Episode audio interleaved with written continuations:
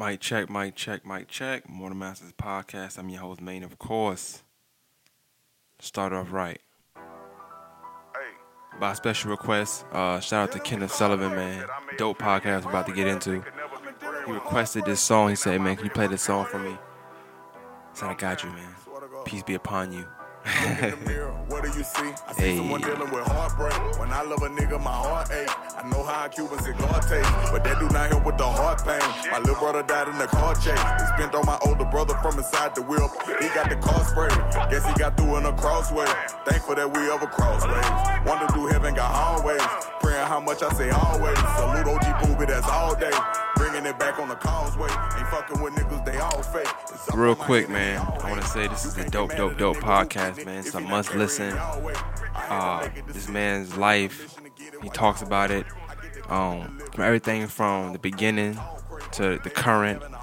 Uh, it's just, it's just. Hold on. Hey. I see a great man, look in the mirror. I see a great man, just look in the mirror. This is a great man, by the way. Um. Kenneth, man, dope, dope, dope individual. I want to just say something real quick. I want to stop the music real quick.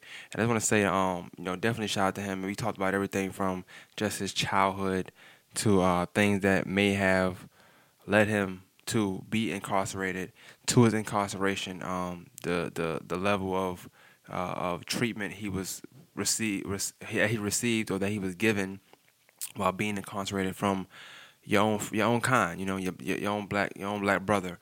Um, the, the the pain he caused his family, um, how he was looked at to his family, then to have that happen, um, just the situation. Then in, in, in that situation, you know, a lot of times we don't have that talk with our kids how to how to react when they have to you know be involved with a police officer. And listen to his story, you can tell that he obviously had no idea also, but um, you learn through trial and error. Experience is one of some of the best one of the best teachers you can have in life, and I just commend him for uh, you know reforming, uh, becoming a better person, and now even his life now, what you're hearing in the podcast, like having a, a a child and being able to change the life before he had his child, so now he can actually live for her for real. A lot of times we change our life so for the child, but he changed life for himself, and now he's able to live for that child. And I thought that was that to me. That's like the dope part of the story. But it's a dope, dope, dope podcast. Normally I wouldn't play Kevin Gates. I don't know this about Kevin Gates, but I just I normally wouldn't play him. But for this man right here, man, um, I really, really, really, really, really wanted to make sure I um, followed that one request he had. He just had one request, man. Can you play the song for me? And um, it's a great man. I see a great man. I used to live like a caveman, stressed until I done got gray hair. Me and Odell Beckham having conversations relating to life well. I told him I used to have nightmares of somebody killing me, trying to get rid of me. Bitch, I'm really retarded. You gotta finish me right there. Say Mozzie was smiling when somebody shot him. Diamonds on hit in the night air. I had to breathe for a minute. I mean, look in the mirror. I see a great man, look in the mirror. I see a great man, just look in the mirror.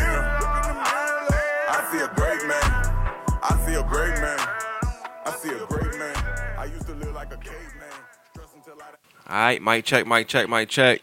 Might check, might check, might check. More Than Masters podcast. I'm your host, Maine. Of course, I got a special guest to the right of me. Um, before I introduce him, I want to just say shout out to everybody listening to the last episode. Um, the story of Sinclair Jacobs. It was a dope, dope, dope podcast. Um, I hang my hat on that one. I feel like my interview skills was real good in that one. Um, he answered the question, it was dope. Crazy story, good story. Um, it could happen to anybody. The system is just not made for certain people of color, or a certain color, rather. Rather, I might add. Um, and I wanted, I wanted to kind of just put that out there. You know what I'm saying? That, that was my main goal. Uh, one of the things that I also did was when I was at that meeting, and I said it here, I think on, on this podcast at least twice, one of the most uh, touching stories came from this man right next to me, uh, to the right of me, and that's uh, Ken. So um, I want to get his story out there also, and that was so just to tell you, you know, I was really like, uh, I, I felt good when you when you when you hit me up and you was like, yo, it's a good, it's a good, good, you know, good podcast. And I'm like, that's why I told you as soon as you come, I said, yo, I want to get yours too, because like with him, it was more of a, a speaking thing. I, I I was more, you know, drawn to him as a speaker, being that young. Thank you. Um, your story was more like touching in the sense of like the stuff you said. Like, damn, you know what I'm saying? Like, Yeah. I remember even they asked me in the meeting, they was like, "Yo, what you think about the meeting?" I'm like, "Yo, you say you fought every day. Like, I can't. I don't want to fight twice a day. Like, that's too Yeah. much. Like, I'm good. You know what I'm saying? Twice a twice a month. So, um, so just to further introduce you, you know what I'm saying? Of course, I got Ken next to me. Uh, Kenneth. I'm not sure which one you're going by, but we going. You know. Well, I go by Ken. A lot of people call me Sully, but uh, you could just call me Ken. Sully was my name from back in the days, but now it evolved into Ken. Oh, so, So, uh, Sully was the old you. Yeah, Sully you, was the old. You a new you now. Yeah. All right, that's what's up. Exactly. What's up. Um, so let's let's let's kind of just touch bases on, um, well, yeah. First about you know black black men talk. Like, what do you think about that just in, in general first? Black Man Talk, it was an amazing experience for me, you know, because it's kind of like therapy. Right, right, Everybody right. need therapy, especially black men, because we go through so much. It don't matter if you're a gangster if it don't matter if you just a normal citizen. Everybody need that therapy to talk to other black men and get their perspective on other things, especially things in life. You know what I'm saying? Because like they say, iron sharp iron sharpens iron. Right. You know what I'm saying? Right. That's how I feel like that black man talk was. Um, I'm glad you you mentioned that. eh, You know, uh, black men. This when we do talk and we talk amongst each other. You gotta think some of the best experience you have, to me at least, in a barbershop. I see you got a fresh cut, so I know you like Mhm. me. When you get a cut, you just feel like a new man. You know what I'm saying? Yeah. But we don't talk about how much the that barbershop is therapeutic to us. You know what I'm saying? Like it's, you get more than a haircut at the barbershop. Yeah. You know, you get the haircut. You start you feel better about yourself, and you think it's the haircut, but it could be everything that we spoke about. You know what I'm saying? You feel one, like once you can actually talk in the barbershop and and contribute to the conversation, you feel like a part of a brothership. You know what I'm saying? Or a brotherhood or It's a family. Yeah. So and then you got different like we and I got a lot of barbershop talk about a bunch of stuff, whether it's girls, sports, uh the, the streets, you know what I'm saying? In all aspects of, of life we talk about in the barbershop, not really knowing like but it's cause and all it's mostly all men, you know what I'm Yeah. saying? A lot of times women will leave because it's not they know it's not for them, you know what I'm saying? Like some Yeah. stuff we talk about it's just not for them. Um so I like the, the fact that black talk, black men talk gives that outlet. And it's funny because it's, it's in the barbershop too. You know what I'm saying? Yeah. They're never getting a haircut. and Buddy is really hustling too. He owns a car wash where they do a car wash out there, barbershop, detail, everything. So Jack of all trades. yeah, for real. That's crazy. Um, so I, I say I just say, shout out to Neil, shout out to Fahim for even you know putting that together. Yeah, So much respect to the Blair brothers. And I was just kind of taken aback because to me, I didn't expect all of this to come from me going to that particular event. You know, I went to mm-hmm. show love and support. I didn't really have much to say. I didn't think. But listening, like I said, it, it also listening is, is a big thing. Like I know the listeners right now, you're gonna be listening and you're gonna have your feedback, and I want you to hear, you know, anything you say, his story, and kind of really take take into account everything he's saying when I ask these questions. yeah, And the good thing was like I got to find listen. I do podcasts every week, man. Every week. I don't take. I, I do one. I do three podcasts. I'm doing at least one of them every week. You know. yeah, So a lot of time I'm talking, I'm talking, I'm talking. Rarely am I really listening, listening. You know what I'm saying? So this was an event I got to listen and I learned I learned so much, you know what I'm saying? And I feel like I, I didn't go to learn, but I end up doing it anyway. yeah. So I want to get straight into it. Um, so just tell us a little about yourself growing up. That's not I want to jump straight into it. You know, I want to kind of walk to walk them into everything we're gonna talk about. Yeah. So like, what, what what was your childhood like? Like, what was what was Well- Sully like? What- what- Well, my uh, what Sully was like. I say I grew up with a single mother. You know what I'm saying? My dad was there, but then again, he wasn't there. right, right. You know, he didn't gave no really no effort. So growing up, I had to be the man of the house, and then I got a little brother and a little sister, and it was hard for me to raise my little brother because my little brother ended up doing the same thing that I was doing, really thugging, because I was growing up at the same time. You right, know what I'm saying? right. So I couldn't be like a mentor or a big brother to him because I'm out there thugging and he out there thugging. But I came up from a single mother household, uh, played a whole bunch of sports, played boxing, basketball, football, and my mama put us in that to keep us active because she know that we was active. If uh, if she know that we wasn't playing sports, we'd be doing something else stupid. To kind of occupy your time. You know what I'm Exactly. saying? Got you. You know what they say? Our idle mind is the devil's playground. Mm. You know what I'm saying? So she she realized that, and so she kept us into sports. But somehow we still find a way to do dumb stuff.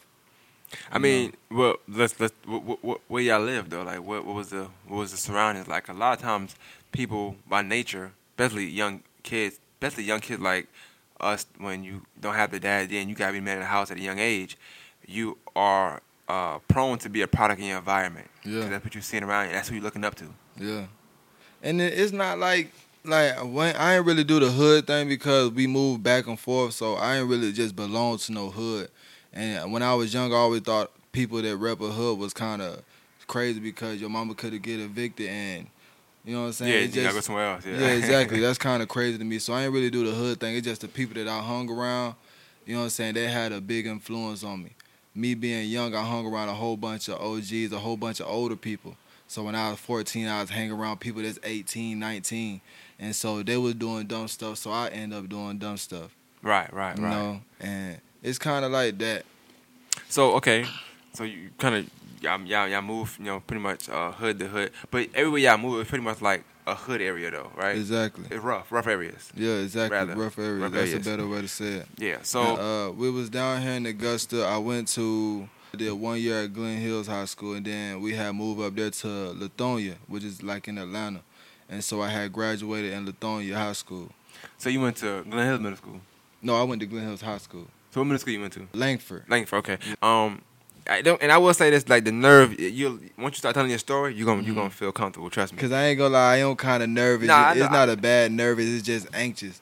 The first Right. the first twenty minutes is always that's why I, I, that's why I take my time. I try to just walk you through it, Mm-hmm. let you tell your life, and this way when I start asking the questions, it's kind of easier to you know what I'm saying. Mm-hmm. Um, but the, yeah, like I said, the nerve it, it'll pass. Trust me. Uh, all right, so you went to Langford Middle School. You played sports. Uh, so you you said and you said you from you 13, class of 13. Mm-hmm. Hmm.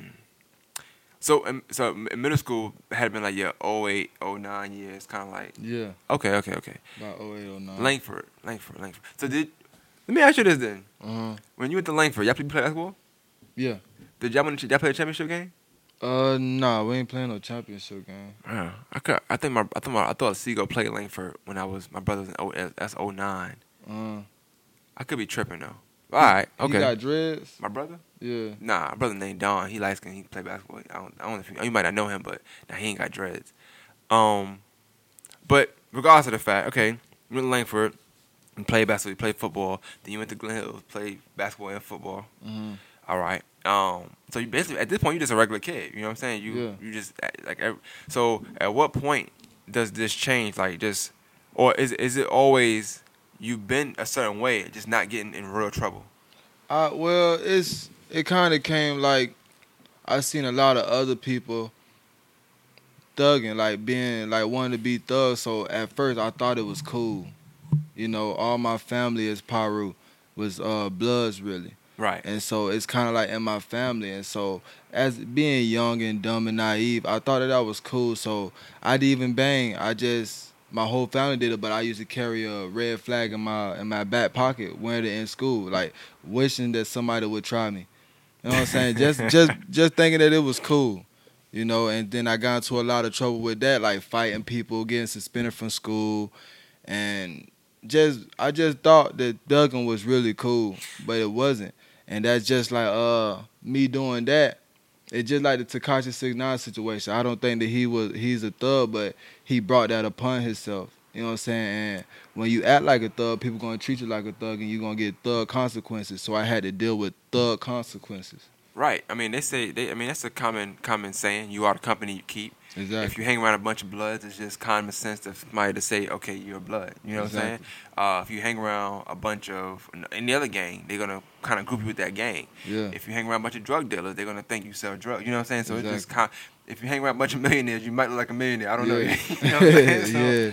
It, it, it, that makes sense. Especially at a young age, though. You not. We don't think like that young. You just. It seems cool at the time because it seems cool at the time. You know what I'm saying? Yeah. Like you got rappers that's that's we we got diplomats or Lil Wayne. hmm A lot of You know, Lil game- Wayne kind of made that that cool. you know what I'm saying? Well, I, I'll be honest with you. I'm I, I, I'm I'm gonna be honest with you. Me being from New York, I have to kind of give them the credit. Diplomatic dipl- diplomats really they made made blood like commercialized. Like they Yeah. made it okay. Lil Wayne he hung around him a lot, and you know he came. Then he blew up down here. he just he just kind of stuck with it, saying he was blood. And I don't, you know, I ain't, I don't, I ain't testing nobody gangster. You know what I'm saying? I don't, I Mhm. don't do that. Whether he is or not, whatever. But he, I know he got a, he had a major, major, major impact on whether people want to be blood or not. It started Yeah. being with people want to be blood because they favorite rapper was, not because they wanted to bang or because they believed in the values that the blood gang has. You know what I'm saying? They just did it because the person they idolized was doing it Exactly. which is the wrong reason to do it, by the way. People, Yeah. if you if, if I ain't saying ever do that, but if you're gonna do that, at least that's like you being. We we talk about later. but That's like you being Muslim because you like Beanie Sigel.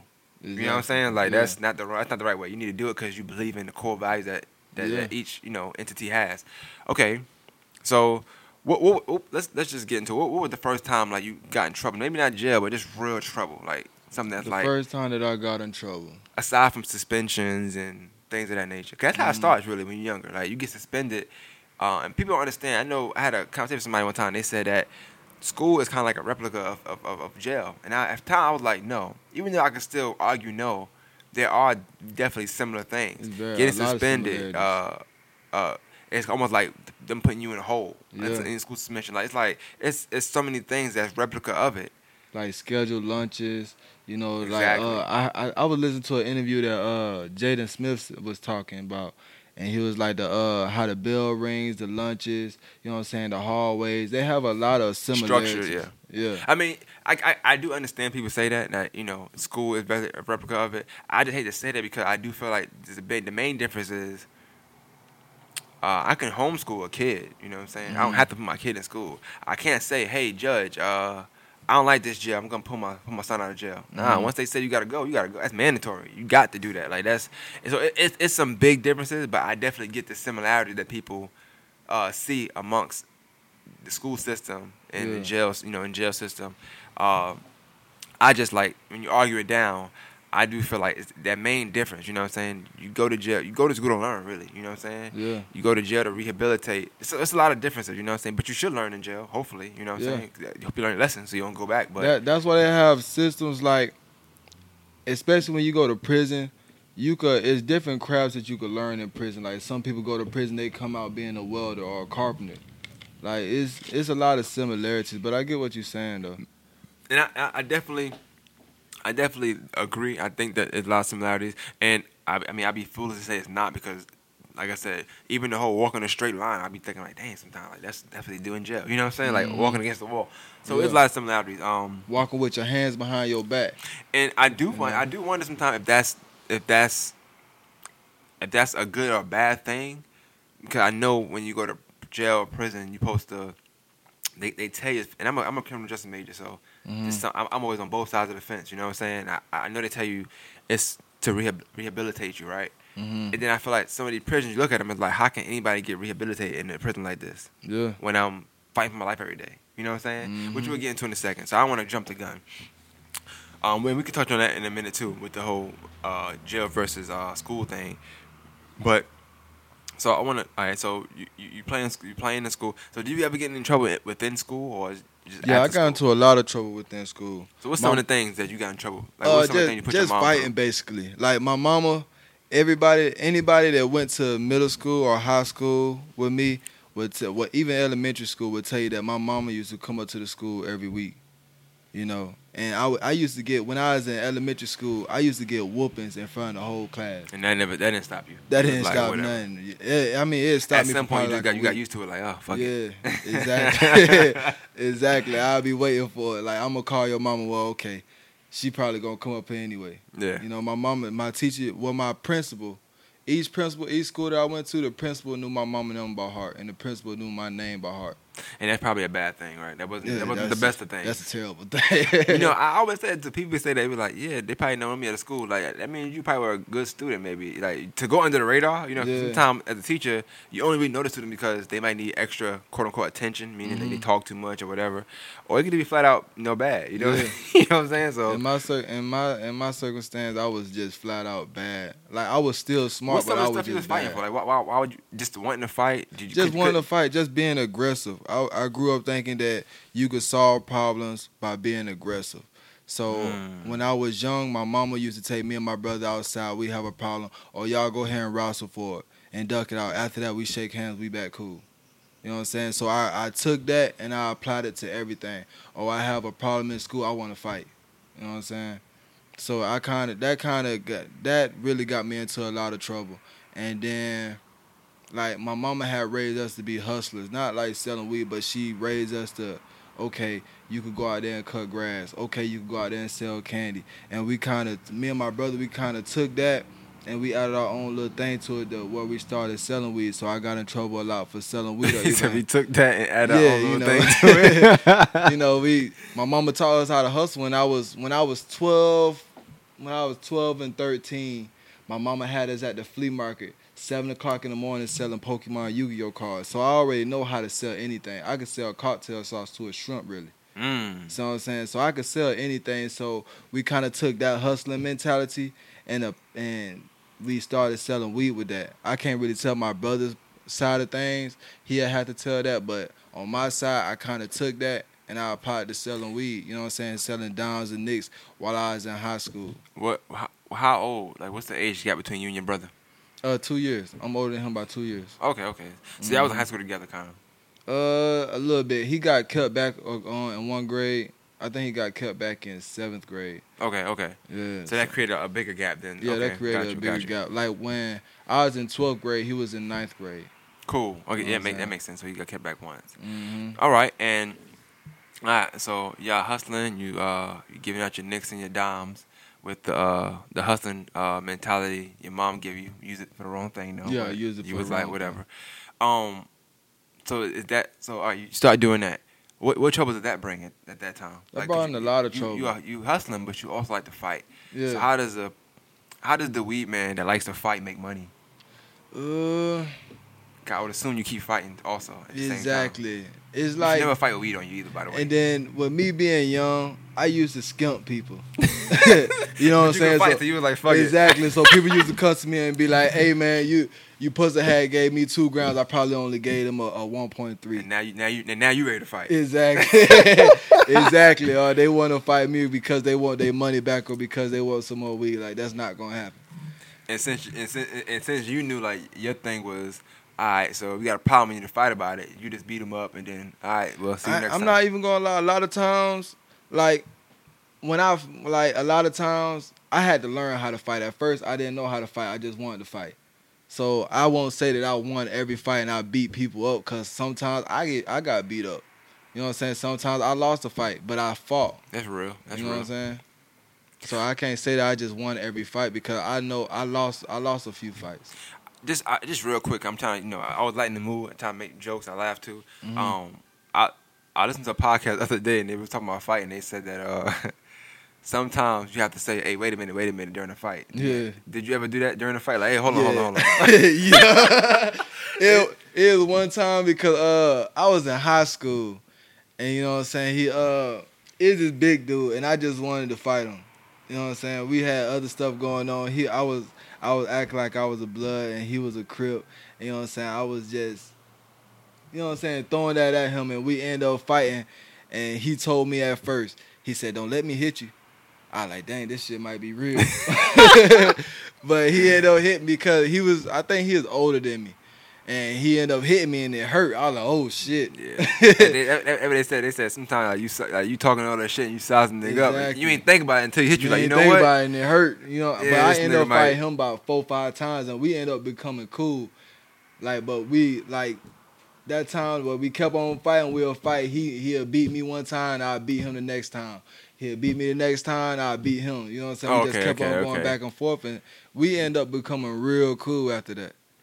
Yeah, you can't you can't you can't fight a nigga but so many times before y'all just gotta say, hey man, we just gotta be friends. Yeah. Like, just, Yeah. gotta- we can't keep beating each other up, man. This, this ain't gonna work out. Yeah. Um, that's that's funny though. That's he said to hit you. He was like, oh, hold on. Yeah, he, he hit me that one time. He hit me in my jaw, and I, it, man, it felt like I don't. It felt like a train just hit me. I- man, this dude must work out. a nigga hit you, you think he work out? It's crazy. Yeah, Like, man. oh, how much you lift, bro? Like, yeah, Um, all right. So you know, you, you, I- so you you a brawler, you fighting, and um, that's getting you a lot of trouble.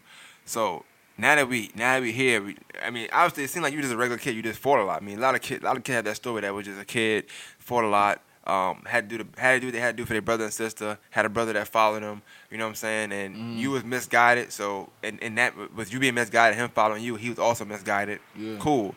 Um, that's a lot of people's story. So from then on, like when when does things come become real for you? Like Things become real for me.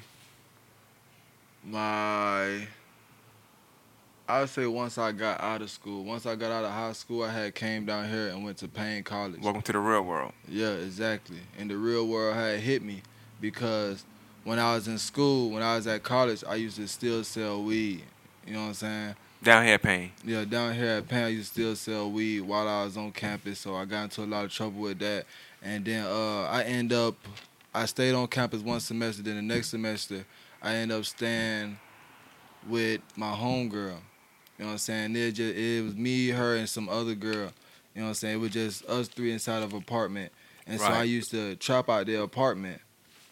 And you know what I'm saying? It was just one time where I was trapping and some niggas had came and robbed me.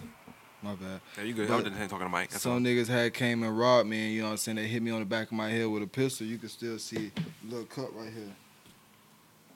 You see Yeah, I see it. You Yeah. see like a little cut here. I I see some waves too, but go ahead. Yeah, you know, I- it's blooded. but uh, I got hit in the back of the head with a pistol. You know what I'm saying? I laid right there, like nobody was there to help me. and so they came and robbed you inside the home. Inside. No, I was I was outside because I was coming to serve them. Oh, You know oh, they, set you up. yeah, they set me up. Really took all the money that I had, took the shoes that I had, and I got hit on the back of the head with a pistol. I'm just laying right there, like, dang, I can't even move. It's the first time, like, Wow. So okay, I want I want to I want to kind of break that down because we got time. So I want to break that. Unless I know if, if you feel like you know if you feel like you gotta go, let me just tap me. Let me know. all right. Um. So when they rob you, is it is it they did hit you because you are resilient to give your stuff up, like resisting, or is it just like they just did it just to do it? I think it was already planned. Okay, okay. You know, it was already planned. I was standing outside. I was waiting for him, and you know what Georgia's place at? Georgia Place Apartment. Yeah, yeah. Yeah, it was there at Georgia Place Apartments. And so people had ran from behind, and that's why I care the way I carry myself. I don't like for nobody to stand behind me. Hold on. So it did, was this? It was on right, Rifle Road, right? You talking about? Or you talking about? I, I think that's right. It's Georgia Place on the way going towards the mall. yeah. Yeah. You know, not funny, but I did, did they have, did they have, did they have a couple police? Yeah, they had called police. I remember. I think I was in school. I remember getting the, the thing from that. Cause ain't, ain't been ain't it only been so but so many people that got robbed. You know what I'm saying? Yeah. Around that place. Mhm. I remember them having a thing. Like so, the school had to ride around and tell people like alert people like, hey, don't go over there because this happened. Yeah, It might be the same one. I'm not sure. It could be somebody different. I don't know. But that Mhm. just it just sparked sparked in my head. But yeah, go ahead. but yeah, uh, where was I at? Yeah, they had came from behind the building, and I got hit in the back of the head with a pistol. I'm not. Uh, it's a long story. I'm gonna kind of make it short. I got hit on the back of the head with a pistol. Yeah, I took my shoes. I probably had like three hundred something dollars in my pocket, and uh, the dude was coming to buy an ounce. He had took the ounce, and they just sped off, and I was just right there laying down. The lady had came outside, called the police, and you know what I'm saying. The police had came and they was like, "Do you know who did it?" I was like, "No, I don't know who did it." But I, in my mind, I know who did it. Yeah, right, right, Like, right. I'm not gonna get into that because I got revenge for it, but I I know who did it, but I still didn't tell the police because I I was doing street shit. So why would I put the laws inside my business? If I'm doing street shit, I deserved it. That's the rule. That's the rule. Yeah. exactly. And you So- did right. I, I mean, I, I I commend that because I, I I I don't like no, I don't like no other way. I feel like Yeah, you in the streets, go by the street rules. Exactly. To every action, there's a consequence. I knew what was coming. I knew what was coming. Like all the OGs told me, with this, you either gonna be dead or locked up. So I knew. I knew eventually it was gonna come. Cause that was my first time really being robbed, and I done robbed people before. So I And knew it was I w- coming.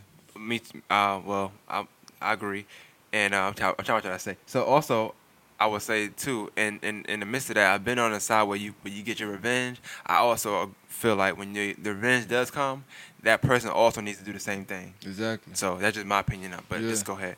And, and the dude did did the same thing. He didn't say nothing. Yeah. So I mean, I I, I respect that street stuff, and then, you know, whatever Yeah. happens after that happens after that. You hmm just got you got to take it as it come.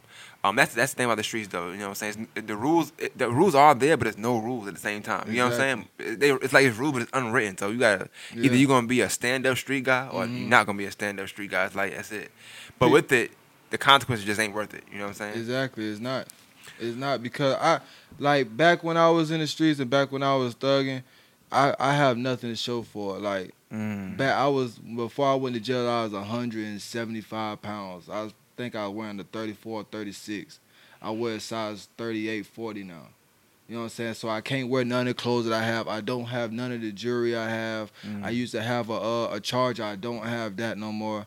I used to uh I lost two of my homeboys. That's that I don't have nothing to show for it. Right, like right. two of my best friends I lost because I was in the streets and they was in the streets. You know what I'm saying? Sometimes I still if I think about them I cry. You know what I'm saying? Like I'm I for I'm very emotional to say. You know what I'm saying? Like if I Are you a Cancer? Nah, Oh, I'm a a I just Virgo. Oh, well, that's same But- thing. Yeah. You know what I'm saying? I, Close I- enough. Yeah, it's close. but like, so I get emotional when I think about stuff like that because I have. Why did I do that? I have nothing to show for it. Right. No, you. I, I I see rappers say that a lot of times too. I don't know if you know Troy is, but he getting a lot of flack now because he pretty much saying like the streets is a myth. Yeah. You know what I'm saying? Because you do this and that, and, and it's it's rules and, and you know it's, it's supposed to be a, a, a code. hmm But then when people don't tend to that code, what happens? Like you got people out here that's, that be snitching, and then they don't. Nothing happens to them. Exactly. Remember in the streets, there was stitches get stitches. But I'm not. I'm not not advocating that. I'm just saying like there there are the rules. Now this this new age, the streets is kind of like no rules there. You know what I'm saying? Like Mhm. you can do whatever you want to do, and sometimes there's no consequences. You know what I'm saying? Or Yeah. it's it is to the to the right person. You know what I'm saying? That because like the public made it cool. Like yeah. any anybody could be a thug, but if you gonna be gangster, then you gotta keep it gangster. You gotta accept the consequences. You gotta accept because a lot of rappers talking about, oh, I sold a hundred bricks, or I did this, or I did that, but they don't say what comes with that. What that you could go to jail for the rest of your life, or you could get shot, or or your parents' house being robbed, or your best friend dying right in front of you. They don't say stuff like that, so all the kids think, oh, it's cool for me to thug, and after I thug, I become a rapper and I make a million dollars. I just be successful. It don't happen like that. A few of these, I, a lot of rappers that But- talk that thug stuff is not thugging. They and they haven't sold all the brick, hundred bricks. Either. A lot of them exactly. Yeah. So I want to get. I want to make that make It that don't clear. make no sense. If you sold a hundred bricks, then you wouldn't have to rap. it's You hard to sell one. So Exactly. so imagine doing that a hundred times. That's, that's just Like crazy. you Pablo Escobar. know, right? Everybody, yeah, everybody Escobar. You know that. Mhm. Um. all right, so that was good. All right, so that happened. So after after that, like, what like jail? Let's let's just I'm gonna I just, let's just kind of get to there. Like, what what what gets you there? Well, I did a uh, aggravated robbery, you know, and then I uh I had robbed this place. It was just me because I don't really hang around nobody. Like I said, I had lost two of my homeboys who I would have had did it with. So I had just did it by myself because I needed the money. I went up there in Texas and I was uh I was working, but I ended up getting fired. You know what I'm saying? The money came. You was in Texas. Yeah. And I, I had moved up there to Texas after I had got out of uh, Paine College. So I had moved. you got out, you mean got out? You just left. No, something happened with the president. I think he got caught stealing money from financial aid. Mhm. So they had took all the football scholarships away, and I had a football scholarship. Oh, so you was on paying a football football scholarship. Yeah. Okay, that's dope. I didn't know that. Okay. Yeah, So you played with Jeffrey Menifee and all of them. yeah. All right, cool, cool, so cool. I was at Paine on the football scholarship. They took the scholarships away. So You went to Texas. I went to Texas to start work. I was doing construction. You know what I'm saying? I was making twenty four dollars an hour. Good money. Mm, that's plus good. Per, plus per diem. You know what I'm saying? So I had an apartment, I had a car, I had a whole bunch of bills. And you know what I'm saying? Then I just got fired. So my first thing is fuck, I'm gonna go rob some people. Or I'm gonna go rob this place. Okay. Look, I want- Now you said um, you had two homeboys. Mm-hmm. They live with you in Texas, or they homeboys? No, they was they was down here. But I always carried them in my head. Like I those are my homeboys that I had and I lost them. So I stopped really having homeboys. I don't really got nobody close to me. Okay, You know what. I'm saying? But uh where was I at? So they were at this point they were already gone. Yeah, they was already gone. Okay. Yeah. And so while I did the uh the robbery by myself, uh Well, you you mentioned I want I, I don't I guess I want to leave that nothing out 'cause I feel like something I left out before in podcast. So I don't, I don't want them cutting you up. I'm just trying to get people that's listening. Uh, I, I, I I'm listening too. Mind you, a lot of stuff you saying we ain't talk about off air. You know what I'm Mhm. saying? So I want them them to get the same visual. So even with the two homeboys, I, I'm I'm gonna just say friends because that's what it seemed like they are to you more so. They're more so friends. Um, you mentioned that you know after you had robbed before and stuff like that. So with them uh, passing, did that not make you want to stop doing anything like that at the time? Actually, I did stop. I did stop at the time, and then like that's why I But had. then it hit you hard when you got fired. You just like it's like yeah, it hit me real hard. Like at the time, I had stopped when I had went up there to Texas. Everything was all good and copacetic. You know what I'm saying? I was, I went up there to Texas and I was working. I was doing good, even though the money had got to my head because I was young. You know what I'm saying? So I used to go out to the strip club, buy all the shoes, and so I didn't save up no money while I was working. All right. you know. And so uh I ended up getting fired. And after I got fired, I just needed money. And so my first thing was, okay, I'm gonna go rob I'm gonna go rob this place.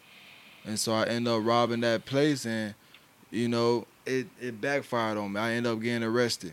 And that that really ruined my whole life. I mean, it won't I won't say it ruined my whole life because me going to jail was good for me because that's that's not the stupidest thing I did. I did a whole lot more stupid stuff than that. You know? Would you say like okay? well, let me ask you this: How'd you even get caught like with that? Like I always wonder that when I see like aggravated robbery or something like that, I always wonder like. And I, I, I guess I always assume it's a person. I don't know why. It could, and, Mhm. and now hearing you talk, it could not be a person. You know what I'm saying? Yeah. So like, I don't know how I got caught. I was driving away. I was driving away in my Charger because I parked like three blocks down from the place, and uh, I was driving away in my Charger, and the cops had turned around. I seen them going past because I was going this way, and they was going this way, and so they had turned around. They had flashed their light. And you know what I'm saying? They told me to put my hands out the car, and they had the gun all out and all, and so make um, it's I don't know who had told on me. I don't know how I got but caught. you had, but it was like, it was, was it like, was it like uh seconds after, like minutes after you robbed the place? Nah, it's probably like four hours after. Oh damn, four hours. Yeah. You, should, you probably should stay in the crib a little. I should have, but I was just being young and dumb. I was trying to go because I was staying in a place called Baytown, and my mama lived uh, in Clute, so I was trying to get back up there to Clute. After I had did the robbery, I was going to drive back up there, you know. And so while I was driving down there, the police had came and had pulled me over. Okay, all right. So you you you, you do it. Uh, well, how much how much money you get from the place? I probably, how much was it? It was only like seven hundred dollars. It wasn't worth it. It wasn't worth it at all. Um, all right. So you said they, they pull up on you. You know, they they they turn around. They they come up on you and everything. They say freeze, put your hand on the car. At that point, what like what's what's going through your mind? As soon as they soon as they turn around, like, and they say put your hand on the car, put your hand on the window. What's going through your mind at that time? The first thing that went through my mind, like shit, is my mama and my sister. That's the first thing that went through my mind because I know me going to jail, I'm about to do some time. Right, right. So I think my first thing that went to my mind is that damn, I, I really know I hurt my mama, and then my sister look up to me, so I know I really hurt my sister. You know what I'm saying? But I'm like, fuck, I gotta lay down. Like I said, there's a, I mean, to every action there's a consequence. You know what I'm saying? That's the first thing that came to my mind. Like, dang, I didn't worry about being bonded out. The first thing that came to my mind was how bad I'm gonna hurt my mama when she hears this. You know? I mean, that's that's that's real. That's real. Um, and that's crazy because I, like when I, when you tell a story and everything, I, I guess I'm only assuming everything is just Georgia, Georgia. So you was in Texas jail. Yeah. I was incarcerated. That's even tougher. Like now, like I'm thinking because Georgia's a, this is it's, it's, it's tough like penitentiary system, but Texas is You do you know the saying of Texas? They say, "Come to Texas on vacation, leave on probation." that's crazy. I never heard that, but Yeah, that's wild. yeah, it's crazy. And then like the uh the justice system is so fucked up down there. Yeah. Now we think uh, Georgia is not for blood. I mean Texas. That's like the that's like top five worst. yeah. top top worst. three maybe. um. All right, so let's let's go let's go ahead into it. So all right, they they, they arrest you. Mm, They take you out your charger. mm. And what happened after that? What, what's the process? And I, I, I guess I want to ask the question. The process is because I'm a criminal justice major, so I know the process already. You know what I'm saying? But for people that listen, that's that's, that's in the streets or that never got arrested or that may be on the verge of doing that. What's Yeah. that process from that moment to? Okay. When I was when I got arrested, I didn't have my license or nothing. So they had first took me to city jail, and so I had to spend time in city jail for uh for the charges of not having my license and uh not having insurance on my car. So I had to do I had to do by I think five days in city jail. And while I was in city jail down there, like I'm saying the Texas system is so fucked up. For five days, I didn't take no shower, didn't brush my teeth. They just left us back there. You don't have nothing to do. You can't write because they don't give you no pencil, no paper. You eat twice a day. They wake you up at five o'clock in the morning, give you a little breakfast burrito, and then at five o'clock in the evening, they give you a little lunch dinner. You know the little Yeah. uh, frozen little lunch dinner. Well, I'm, I'm- saying yeah, I know what it is. I don't. I never been in jail, so. Oh, but yeah, they they gave us that. You only eat twice a day. So, out of all the time I did, the city jail was the hardest time because like you just sitting right there by yourself and your mind going crazy. Did- Could you call anybody, talk to anybody, nothing like that? Yeah, you get one phone call. That's it. In the whole week, I only got one phone call. the whole. That's crazy. Five Yeah. days, one call. One call. Who you call? I call my mama. Okay. I call my mama and uh, my mama had gave me some very inspiring words, told me to keep my head up. Cause at that time she didn't know that I had did a robbery, and I didn't tell her. She just thought that I was in there for not having my license and not having insurance on the car. But did she? Um. Wait. When you talking, talk right here, right? But Mm-hmm. when when when she when she um when she even her telling that did she know anything about the past as far as like just robbing before and the nickel and dime hustling you was doing, the, you know, all the she stuff knew like that. she knew she didn't really know about the robbing part, but she kind of knew. She knew was in the streets. Yeah, she kind of knew about me selling weed because she could smell weed in the house sometimes, or when she'll buy plastic, all the plastic would be gone because I used the plastic to wrap the Right, little right. bags of weed in. So she kind of had her suspicions, you know, but she didn't. She never knew that I was out there robbing people or none of that. Okay, so let me ask you this: You say you're in Texas, all right? You uh, you, you did you did robbery, you got you in jail. One thing I want to ask in the midst of this: Where's where's your brother at? You say you you, you think about your sister and your mom. hmm My brother was, at the moment, he was down there in Georgia. Okay, so he, he didn't come with y'all to Texas. Then. No, he he, said didn't. he didn't come to Texas at first. Okay, cool, cool. hmm All right, so you, you did five days. City, did uh five days in city jail. Terrible. Mm-hmm. You daily burrito that you probably just ate because you couldn't eat nothing. No Yeah. shower, no brushing your teeth. None of that. One phone call. Yeah, no, no, you got nothing to do. You don't, you don't get no paper, no pencil. Nothing. Can't write nothing. No books. You know nothing. Cause you um we mentioned we, we mentioned we didn't mention this too. I want to also put that perspective, even though it's forty minutes in. You said that you like to read, even before you even did any time. You like to read. Yeah, I don't just like to read. I love reading. Reading calms me really. You mentioned that even when Harry Potter was out, you rather read the book Yeah. than, than watch the movie. Yeah, I'm gonna tell you a quote that I use every day, ever since middle school. What's that? And everybody that knows me know I use this quote: "To be or not to be." That is the question. Do you know where that come from? no, Shakespeare. Yeah, Shakespeare. Okay, I, I about to say I, I know, I, know I, I said no too quick. I, I'm thinking Harry Potter still. I thought you were gonna say a spell or something like that. I don't uh, know. It's- I love like that Shakespeare poem, the "To be or not to be" poem. It just I loved it. You know what I'm saying? And so I use that quote every day: "To be or not to be." If I if somebody asks me a question, I don't want to answer it. To be or not to be, that's the question. you know what I'm saying? If I get in trouble with my old lady and she asks me questions, I can't, you know what I'm saying, Yeah. answer the way that I want to. To be or not to be, that is the question. You know what's funny? I really can't see that working uh, a little bit because I who just texting your phone? Ah, to be or not to be. yeah. I don't know. That's gonna work. I- because like everybody, I- like I'm very playful too. I'm very goofy. Like so, when I say it, I be kind of goofy with it too, and it, it, it, especially when somebody being serious with me, I say that and it kind of lighten the mood, or or like with my old lady, it makes her more madder, you know. But I just say it just from out of habit. I just say to be or not to be. she get upset, but you just Yeah. playing. Okay, I got it. That, make, that makes yeah, sense. but yeah, like I love, like I love reading books. That's just something I did, you know, especially when I was incarcerated. I wanted to highlight that because a lot of times people say that you know when niggas, not niggas, I hate say it, but you know people get locked up, they, they read books to pass the time. But this was something you already had did. You was already Yeah. reading books, so it's not like that was something new to you. But now you got more time to do so. So Yeah. all right, so the five days city jail. What happens after that? Like what happens after the city jail? After the city jail, the county comes and get me.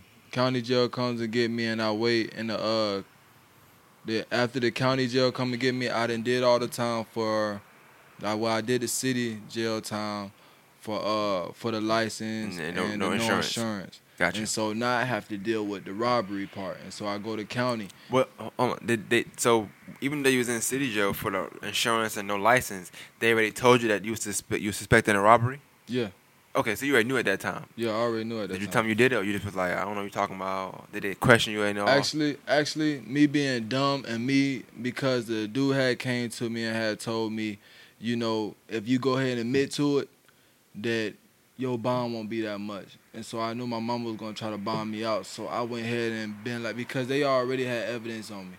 I would me like I said I was still being dumb. I still had the stuff in the back of the trunk, the mask and stuff. and the jacket damn. And stuff. Yeah, so I went ahead and admitted to it, you know, and I said I had did it. So they already I basically convicted, but without being convicted, they just had. Well, they had the I did evidence probably, Yeah. um, and then you had you just told me, yeah, I, yeah, I did it. Yeah, I I did. mean, you just feel like you know. I mean, that's that's a crazy tactic. They told you like you're bound to be. Like, that's why That's wild to say you're bound to be less if you admit to doing Yeah. it. Like like there's a there's like there's a bond for admitting and not admitting. You know what I'm saying? Yeah, Uh, that's kind of wild. Um, but that that was that was very stupid of me to do. I shouldn't have admitted to it, even though I did it. I should just let my lawyers do the work. But But you know what a good thing is, and I, I guess I'm gonna touch on this while we telling your story, cause you might have more to the story than I'm than I'm even giving, but I want to kind of add context to it. Cause I'm people listening to this. I'm not trying to highlight the, the fact that you was a street guy at that thing, but highlighting you now, you have to tell that part. You know what I'm saying? Cause that's kind of why you are so, uh, you know, people so drawn to you when it comes to being influential and stuff like that, because they know you already went through it. You really was out there doing this, that, and third, right? yeah. Um, oh, it's, this is fine. Nah. So, um, one thing I want to I want to mention is you we mentioned how at the Black Men Talk you like you like to take the kids to see the Hate You Give the movie. yeah, I thought that was I thought that was an interesting part because I seen the movie. I thought it was crazy dope. Um, very emotional. very very very emotional. Um, very moving too. Like it just was a moving movie. But yeah, one thing, see, I, how I grew up, and I guess it's probably I get, I get in trouble either. I never got caught for doing a lot. I never got caught. I never got arrested for doing anything. That's number Mhm. one. Number two, my mom always told me if I did get caught, don't. She said whether I whether I did it, didn't do it, I don't say nothing. hmm But you remember in the Hate You Give the movie how he gave him that speech of, "Hey, when a cop pull you over, do this." yeah. What to do? Put your hands on the uh, on the dashboard. Yeah, But just that talk is is is, I think is necessary when it comes to black people. You know, we Yeah. need to have these talks. And not to say that you wouldn't do the time and maybe it wouldn't have worked out. I don't know. But what I'm saying is, it's so many people in the system because of not knowing. You know. How to react when certain things happen, you know what I'm saying? Not Yeah. knowing you ain't gotta say nothing, this, and. Not knowing this, like you younger, you not knowing, like him saying, "Well, a bond to be lower." So you automatically think, "Okay, cool. My mom want to pay my bond. I'm gonna make it lower. So I'm gonna just admit to it." Mhm. as opposed to them not having enough evidence, you might just get case thrown out. You know, you know, you never know. You know what I'm saying? Yeah. But just admitting to it, so it's like those things do matter. Mhm. And I think a lot of time, if I always feel like if you're gonna be in the street and and, and, and do that, you do need to educate yourself regardless. Exactly. Like, you need to know the law. And that's why I don't like it- it's just school. People want to drop out of school because they're 16. I'm going gotta be in school. That's but why not educate yourself? Because even if you're in the streets, you gotta get educated. Some Exactly. like, you, you're not gonna do nothing in, in this world without having no education in something. hmm It ain't gonna happen by mistake. You'll get in, you go to you'll go to jail by mistake. Yeah, you know what I'm saying? But you ain't gonna be successful by mistake. You know what I'm saying? You gotta educate yourself in some way, some some way, some, some way, form of fashion. But all right, just to get back to, it, I wanted to kind of touch on that point because that was something that you said. There's a few things you said in there. Yeah. And- Like what I what I was doing was, excuse me, but for three weeks straight, every weekend, I take like three kids to the movies to see the Hate You Give because I went and seen it with my I went and seen it with my fiance and my five month old baby first. I guaranteed you. I, I guarantee you, your fiance cried.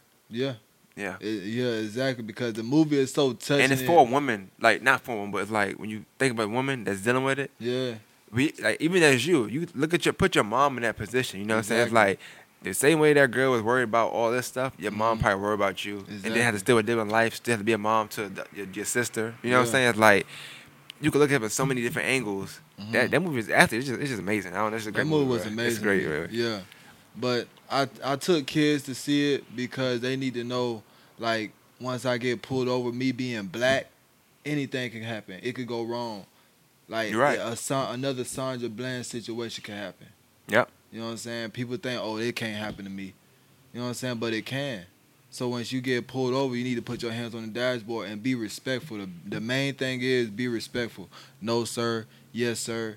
You don't know. Being respectful will take you a long way.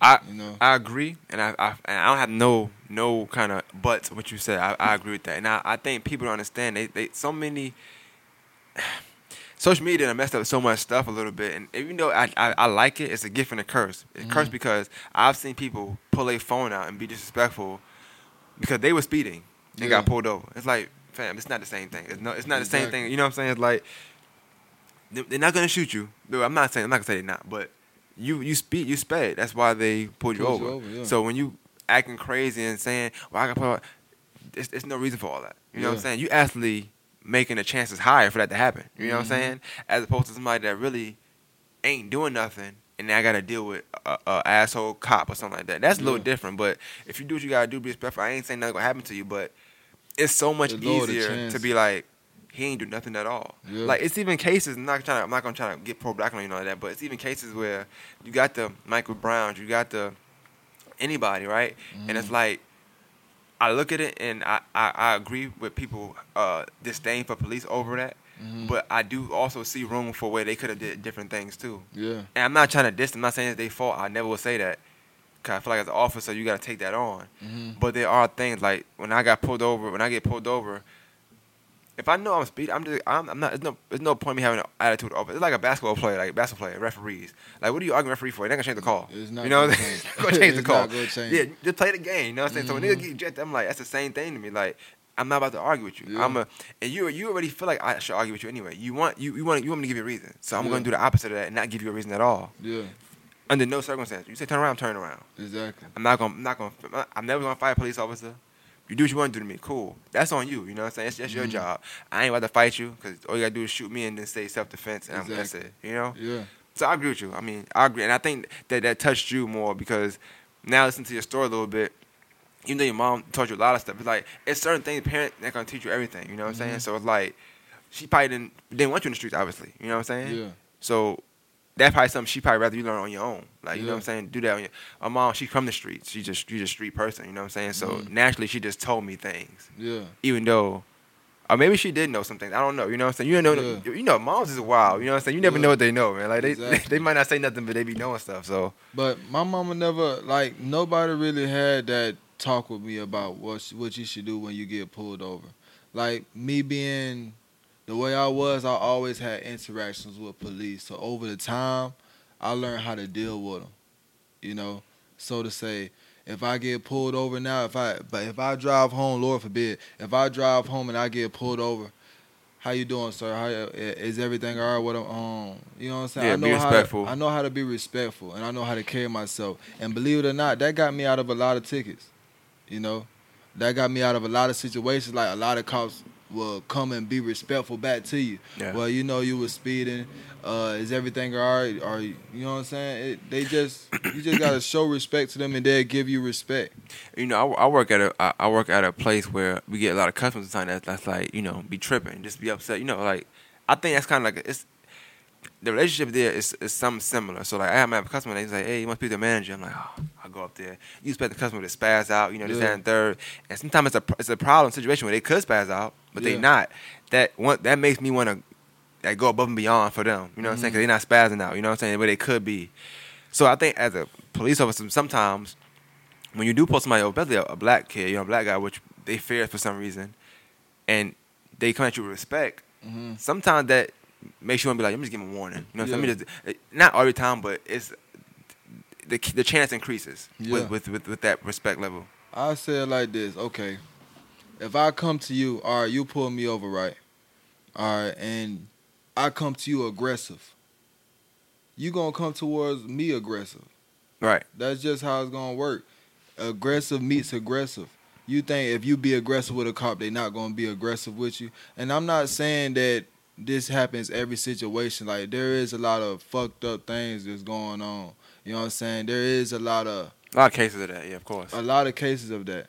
But a lot of times, is you can't come to somebody being aggressive because you don't know what they're going through.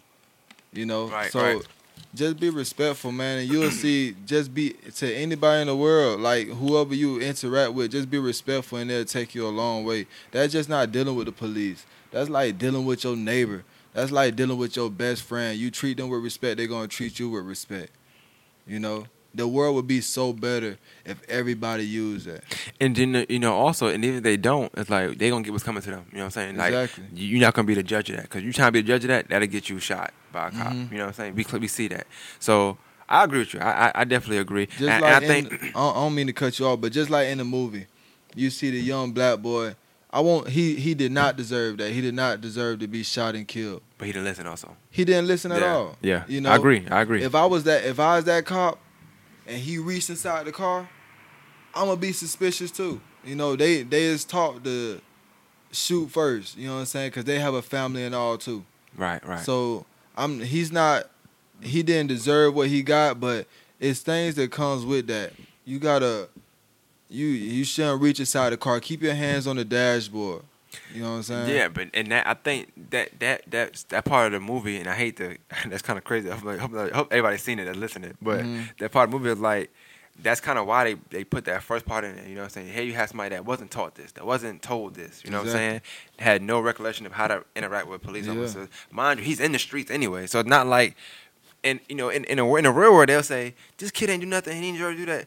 I ain't saying he deserved it, but that's what they'll say. They'll preach that, right? Yeah. And then they'll get mad when somebody say, "Oh, he sold drugs. He did this that, and third. Cause that's what they But did these local movie. cops be knowing this already. Yeah. And th- th- These not new local cops. Like he just started serving the block. Like these cops that patrol. You know what I'm Mhm. saying? So if I post somebody over and it happen to be okay, this this is new up and coming drug dealer here, and he reaching in the car. How I know he not trying to protect his up and comingness of you know you know you know I don't know what he trying to do. You know what I'm saying? So I have to be on my toes and p's and q's. I'm not saying I'm not ever you know being on a cop side and saying that this was right, is that that. Mm-hmm. I feel like how me and you react is different because we we we not scared of our kind the way they might be scared of our kind. You know what I'm saying? So I don't I don't feel as threatened by my kind as he may feel. Exactly.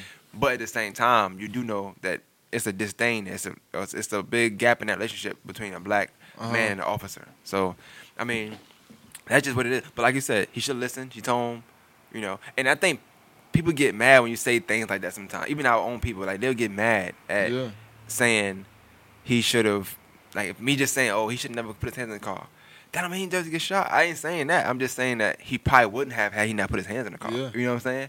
So, but I mean, all right, just to get all right. So let's get back to it. Okay, so you do the five days in city jail. So, they, so how, how do you know? Like, okay, what, did your lawyer ever talk to you? and You just you just pleaded guilty on this on this particular charge. Actually, I didn't. I didn't talk to no lawyer at first.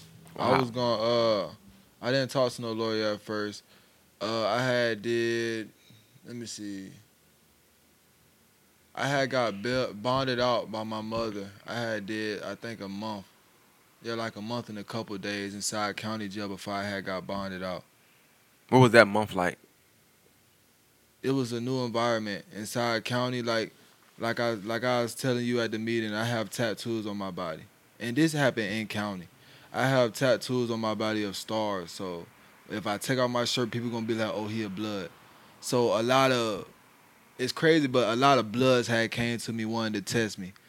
You know what I'm saying? So I have fought a lot of bloods. I have fought a lot of crips because I'm not no hoe so I why bloods though? Like, why would they Uh, different sets or just trying to see if you were really a blood? Why, why wouldn't they just ask you and then just embrace you or something? because it's not like that That's crazy. It's so what not- is it like then? when when you in jail, it's most likely it's going, to especially if you bang, it's gonna be your own kind, the one that fights you the most. You know, cause they'll violate you. You might do something, they might violate you. Now you gotta fight another blood. You know what I'm saying? And I didn't, and I didn't bang blood. I just affiliated with it. Did you tell them that? Yeah, I oh, told them Do that you think that made it worse by telling them that and having his tattoos on you? because they wanted me to draw something over my tattoo. They wanted me to cross the stars out, and I'm not no hoe. So I was like, I'm not doing none, none of that. That's not gonna happen. So every day I'm fighting three, four, five people a day. That's 21, crazy. 21 people a day. That's crazy. So okay, damn. All right, so you fighting? I ain't, I know that much. I thought you said I thought you just said you fought every day. I never I never knew you said you fought that many times Yeah. a day. Yeah. Um, Damn, that's a fucked up month, man. That's like even if you win every fight, it's a tiring month. You know what I'm saying? Like you You're just win every fight. It's You're tiring. not gonna win every fight. When all right, the thing is, by going into a fight, don't look to win a fight. You gotta look to just fight and get your respect. Because it don't matter if you win, somebody else still gonna try you. Yeah. But if people know, okay, he gonna fight, he gonna hold, he gonna he gonna he gonna stand ten toes down. Eventually they're gonna stop trying you, and that's in my case. Eventually there's like, oh, he gonna fight. I already know he gonna fight. So little buddy cool. The OGs had told me, oh, little bro cool. You don't gotta worry about him. It- so even even the OGs you have fought, they was like you could. Yeah, and they Dang, told me I'm crazy. good. I, I earned by me fighting, I earned a lot of respect. Cause even though I lost some, I won some. So I earned a lot of respect. The OGs had told me, Oh, you know, you got your ass whooped, but you fight. You fight hard, boy. You know what I'm saying? Like the a time that my mama had came and visited me, I had a swollen up black eye. And the crazy thing is my mama looking at me like, dang, they really My baby in there. yeah, they really fuck you up in there. But in my mind, I'm like, shoot, man, I'm gonna rock this black eye Yeah, like you because know. they know, they know that I'm a fight. You know So you look, like, you kind of, it's you, it's like a stamp of my respect. You know what I'm Yeah, saying? it's respect. To her, she she worried as Yeah. a, as a mom would be for. exactly. That's why she bonded me out. And All I right. told, and then I told my mama that I don't want to be bonded out because, like, growing up, I ain't gonna lie, I kind of wanted to experience the jail phrase. Mm. You know what I'm saying? I kind of wanted to go through that phase. I don't know why. Deep down in my head, I wanted to do it. You know what I'm saying? But then once I got there, I didn't want to do it. Do, so I, I mean, that's I I think honestly, and I know people gonna hear that and be like, "Well," that's, I think a lot of people feel that way, Yeah, and I think and I think your experience let you know like, okay, this is not it's not what I want. exactly. But some people's experience be so different. They think it's peaches and cream. You know what I'm saying? Some people get a good experience. They, they go to jail and they get embraced, or they see somebody they know. Yeah. They got it good. You was in another state. I'm you a- know what I'm saying? You outsider. You, Yeah. you know what I'm saying? I'm gonna tell you like this. Like I, I I took psychology in school, so I know how to read people. And like me talking to a lot of people, you know what I'm saying? A lot of like they want to go through that jail experience. Oh man, I did such and such time in jail. You know what I'm saying? Or oh, I ain't afraid to go to jail. They want to experience that. It's not a good experience, but then again, it's not a bad experience. Like me going to jail, I'm glad that I went through that because it made me who, the person I am today. right, right. I, I don't regret it. You know what I'm saying? Cause who knows? I would have if I wouldn't have got arrested, I probably would have did something else more stupider. yeah, and I got mean, more yeah. time. Or you could have got something happen to you. You know what I'm saying? Who knows? I'm a I'm gonna say this: when I was in jail, when I was incarcerated, I fell in love with myself. At first, I didn't love myself. Explain that to me. All right, I'm gonna elaborate a little bit more. Like, I was doing dumb stuff to hurt myself. I ain't never did no hard drugs or smoke weed, but I, I was doing dumb stuff to hurt myself. When I went to jail, I started reading, noticing that oh, I'm well, I, I, I started reading even more because I had more time on my hand. Right. Oh, I'm kind of smart. You know what I'm saying? Like I told you before, I went to jail. I was 175 pounds. I, I went to jail, started working out. I mean, I came out 230, eating peanut butter, eating uh noodles. I started working out. I'm big. You know what I'm saying? And I really fell in love with myself. It's it's just crazy. Like I like I carry myself like a king. Like I I own a business called Black Royalty, and my mama had sent me a letter that I say this was the third time I was incarcerated. She had sent me a letter and said that you are a king. You should treat yourself as such. You know what I'm saying? Yeah. And so that's why I came up with that logic from the black royalty because I am royal. If I treat myself like a queen, I mean like a king, other people would treat me as a king.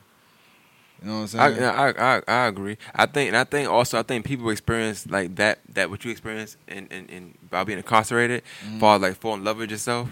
I think that's it's not the same obviously, but just like a woman that has that that maybe not saying she don't love herself, but maybe insecure about herself, maybe Mhm. insecure, um, but kind of relying on maybe the person she with or something like that, right? You Mhm. finally get time to yourself where it's like you have to do it because this person don't want to be alone with you no more, whatever it can be. But you Exactly. finding yourself, and then you find yourself, and you feel Mhm. like, yo, I, you know, you, you you give yourself that confidence, you give yourself that fresh start, and you like, yo, I'm the, you know, I'm good. Like I don't need to be out here doing, you know what I'm saying? So you start and you move different. You you act different. You treat yourself different. You look Mhm. at yourself different. So even to look at yourself different, you, you make different decisions. Exactly. You know, somebody that think they that, that, that don't think to themselves, yeah, I'm smart.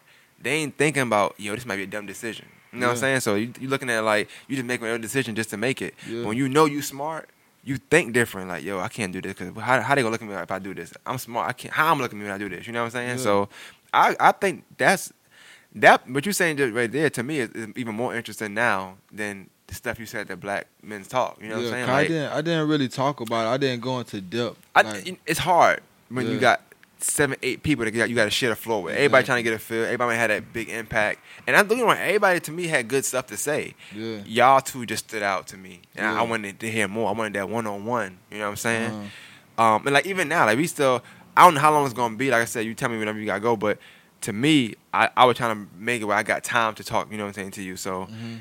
Um, and even then, we never halfway through, and we, you know, we got, we got we hour in, and they probably know more about you now. You know what I'm saying? They Yeah. know everything. Um, me even, me even get, me even get to you being Muslim yet. You know what I'm saying? Yeah. So, oh, it's a like my like it's my life is a story. Like it's amazing. Like my life is a story. It's a long story. It's so many levels to me.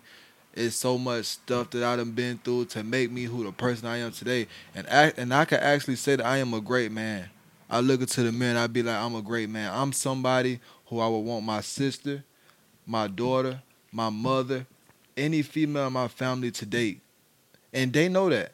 Like everybody in my family looks up to me like, dang, you have grown a lot. I love the person who who you have became. that's dope. That's, Yeah. I mean, it's always dope to come a long way and just and for for the better. Yeah. you know, um, because not everybody gets to feel that. Some and some people do the opposite, and that's that's Mhm. that's a I don't know that's a crazy life. You know what I'm saying? To be one thing and um, so you you. You, you and you you said this too the second ago. You said the third time you was incarcerated, which I want to get into.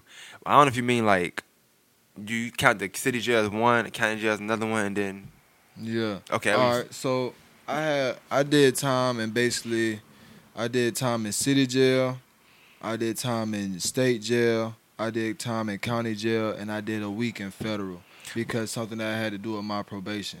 But but in but in in in in hindsight, all of this stuff had to do with that one robbery, though. Yeah. Okay. And then and then violating my probation too. I kept on going back because I kept on violating my probation. All right, so all right, so we'll get into the violating probation in a minute. Okay, so you do the, the you do the this the week in city jail, the Mhm. terrible, this this a bad bad situation. Then you go to the county jail, even worse. You getting shot, but you getting fight. You got to fight every day. Yeah. You winning, you losing, cool. Not cool, but you know you get your respect. Your your mom visits you. The first time she visits you, you got you know a black eye. hmm She probably worried now, so she bonds you out. Yeah. At the point you, you said it, you said you told her you want to get bonded out. So when she did bond you out, did you was, was it more so because you had already earned respect at that point? So you was like, I'm good now. It Or- wasn't more so that I earned the respect. And mom, I never told my mom that I wanted to be bonded out. I still told her no, don't bond me out. But in my mind, I wanted to be bonded out. You know Okay, I'm got you. I got tired of living like this. But I wasn't going to tell my mama that. got you, got you, got you. You know what I'm saying?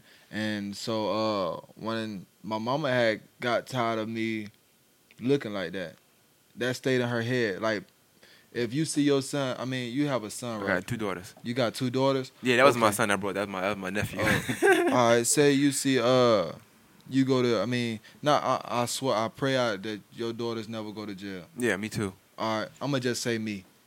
If my daughter go to jail and I come up there and I see her with her eyes swollen and then she look like she been beaten up, I'm gonna be hurt. Right, You know well, of course. I'm yeah, a- rightfully I'm so. Bond her out, and that's how my mama felt. I'm gonna bond him out because I'm still. I don't care what he baby. say. Exactly. I don't want baby in there. Exactly. Right. So she had bonded me out, and uh, after she bonded me out, it's it's stuff that you gotta meet once you bond it out, and it's hard because you still have that on your background. I still had that felony on, that felony on my background, so I can't get a job. But you just bonded out, so you still might have to do time at this point. Exactly. Yeah, I still got to do time. It's being bonded out. It just prolonged the inevitable. You still got to go to court. You still got to fight your uh. You still got to fight your case. You know, it just you just fighting it from the free world. Got you, got you, Yeah. got so you. I'm still I still have to go to court once a month, And then like when I go to court, I, I well I might go to court and the judge might look at me, Kendall Sullivan, I'm here. Okay, now you can leave. That's it. That's what? That's crazy. So you, you gotta you gotta come to court, and then they they say that, and let's say that's the day you didn't come. Now you're in trouble for not coming, right? Exactly. That's crazy. So they, that's to make sure you're there. Oh, we, right, you good? You go. Make sure you're here. If you're not mm-hmm. there, it's a problem. If you're not there, it's a big Sometimes problem. that, that could be a setup. You know what I'm saying? Like we're gonna do this for ten months. If he miss one month, we gonna we gonna slam him. it's it's it's all a setup. Being on probation is a setup.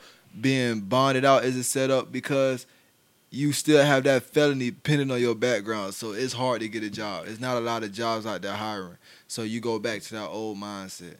But thank God that my mama, you know what I'm saying, helped me out and that I had family to help me out. But it's it's it's a trap really. Yeah. You know what I'm saying? So what, what was that process? Like, how long was that when you came out? When she bonded you out?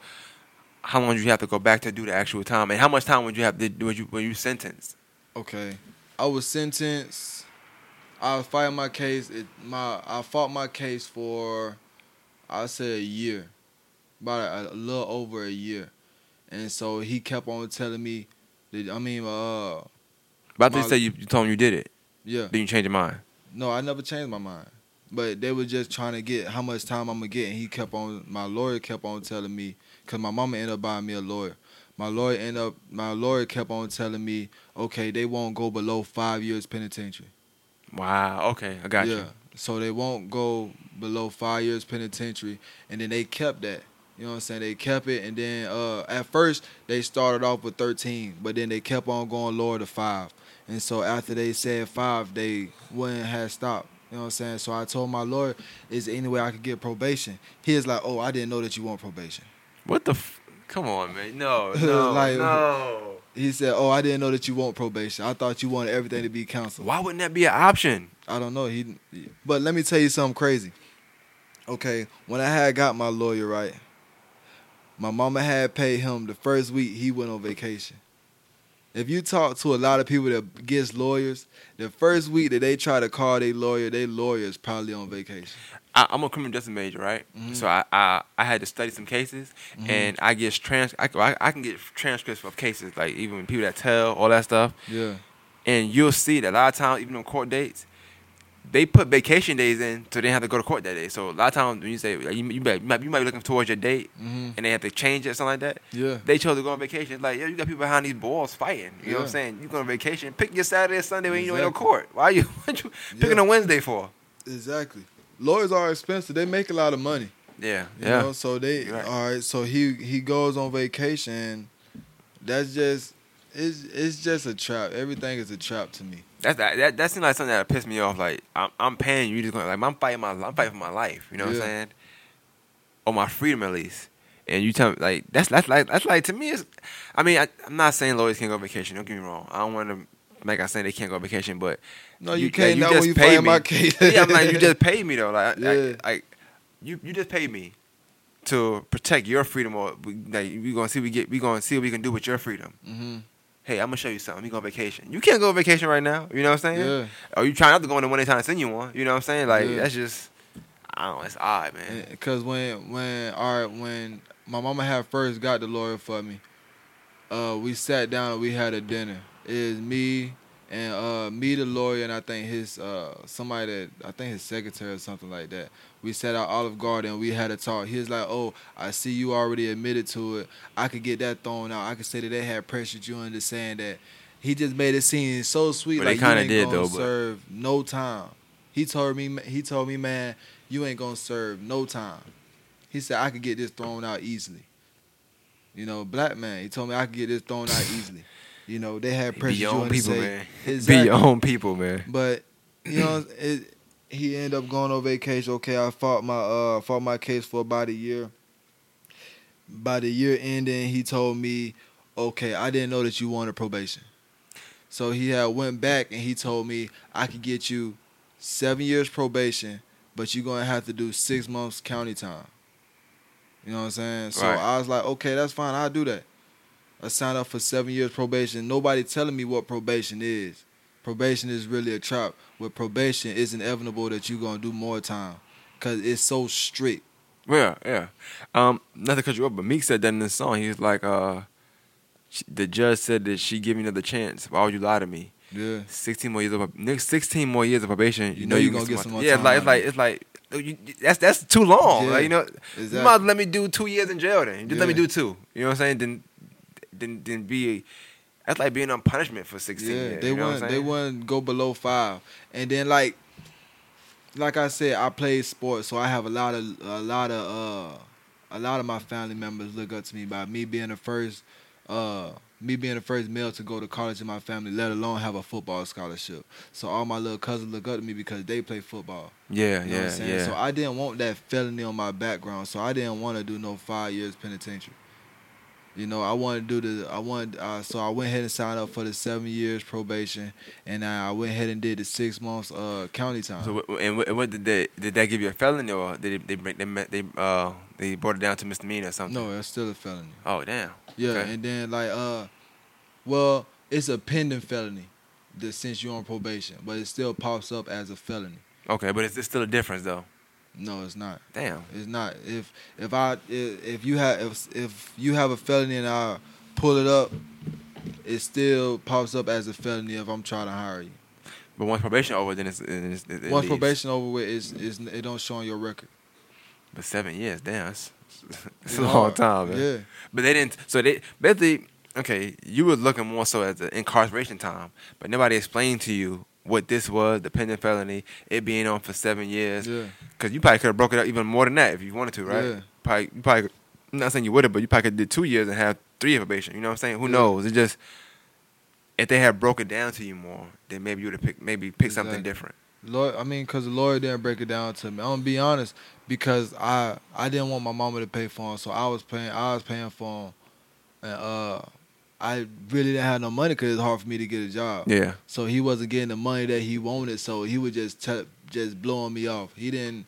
Oh, you want probation? Okay. Money talks. That's what he was, he was let giving me that. sign for it, Even though you black and he black, right? Yeah. But you you think that you get a black lawyer, you know what I'm saying? At least he gonna help me out. get that black card, you know? Nah.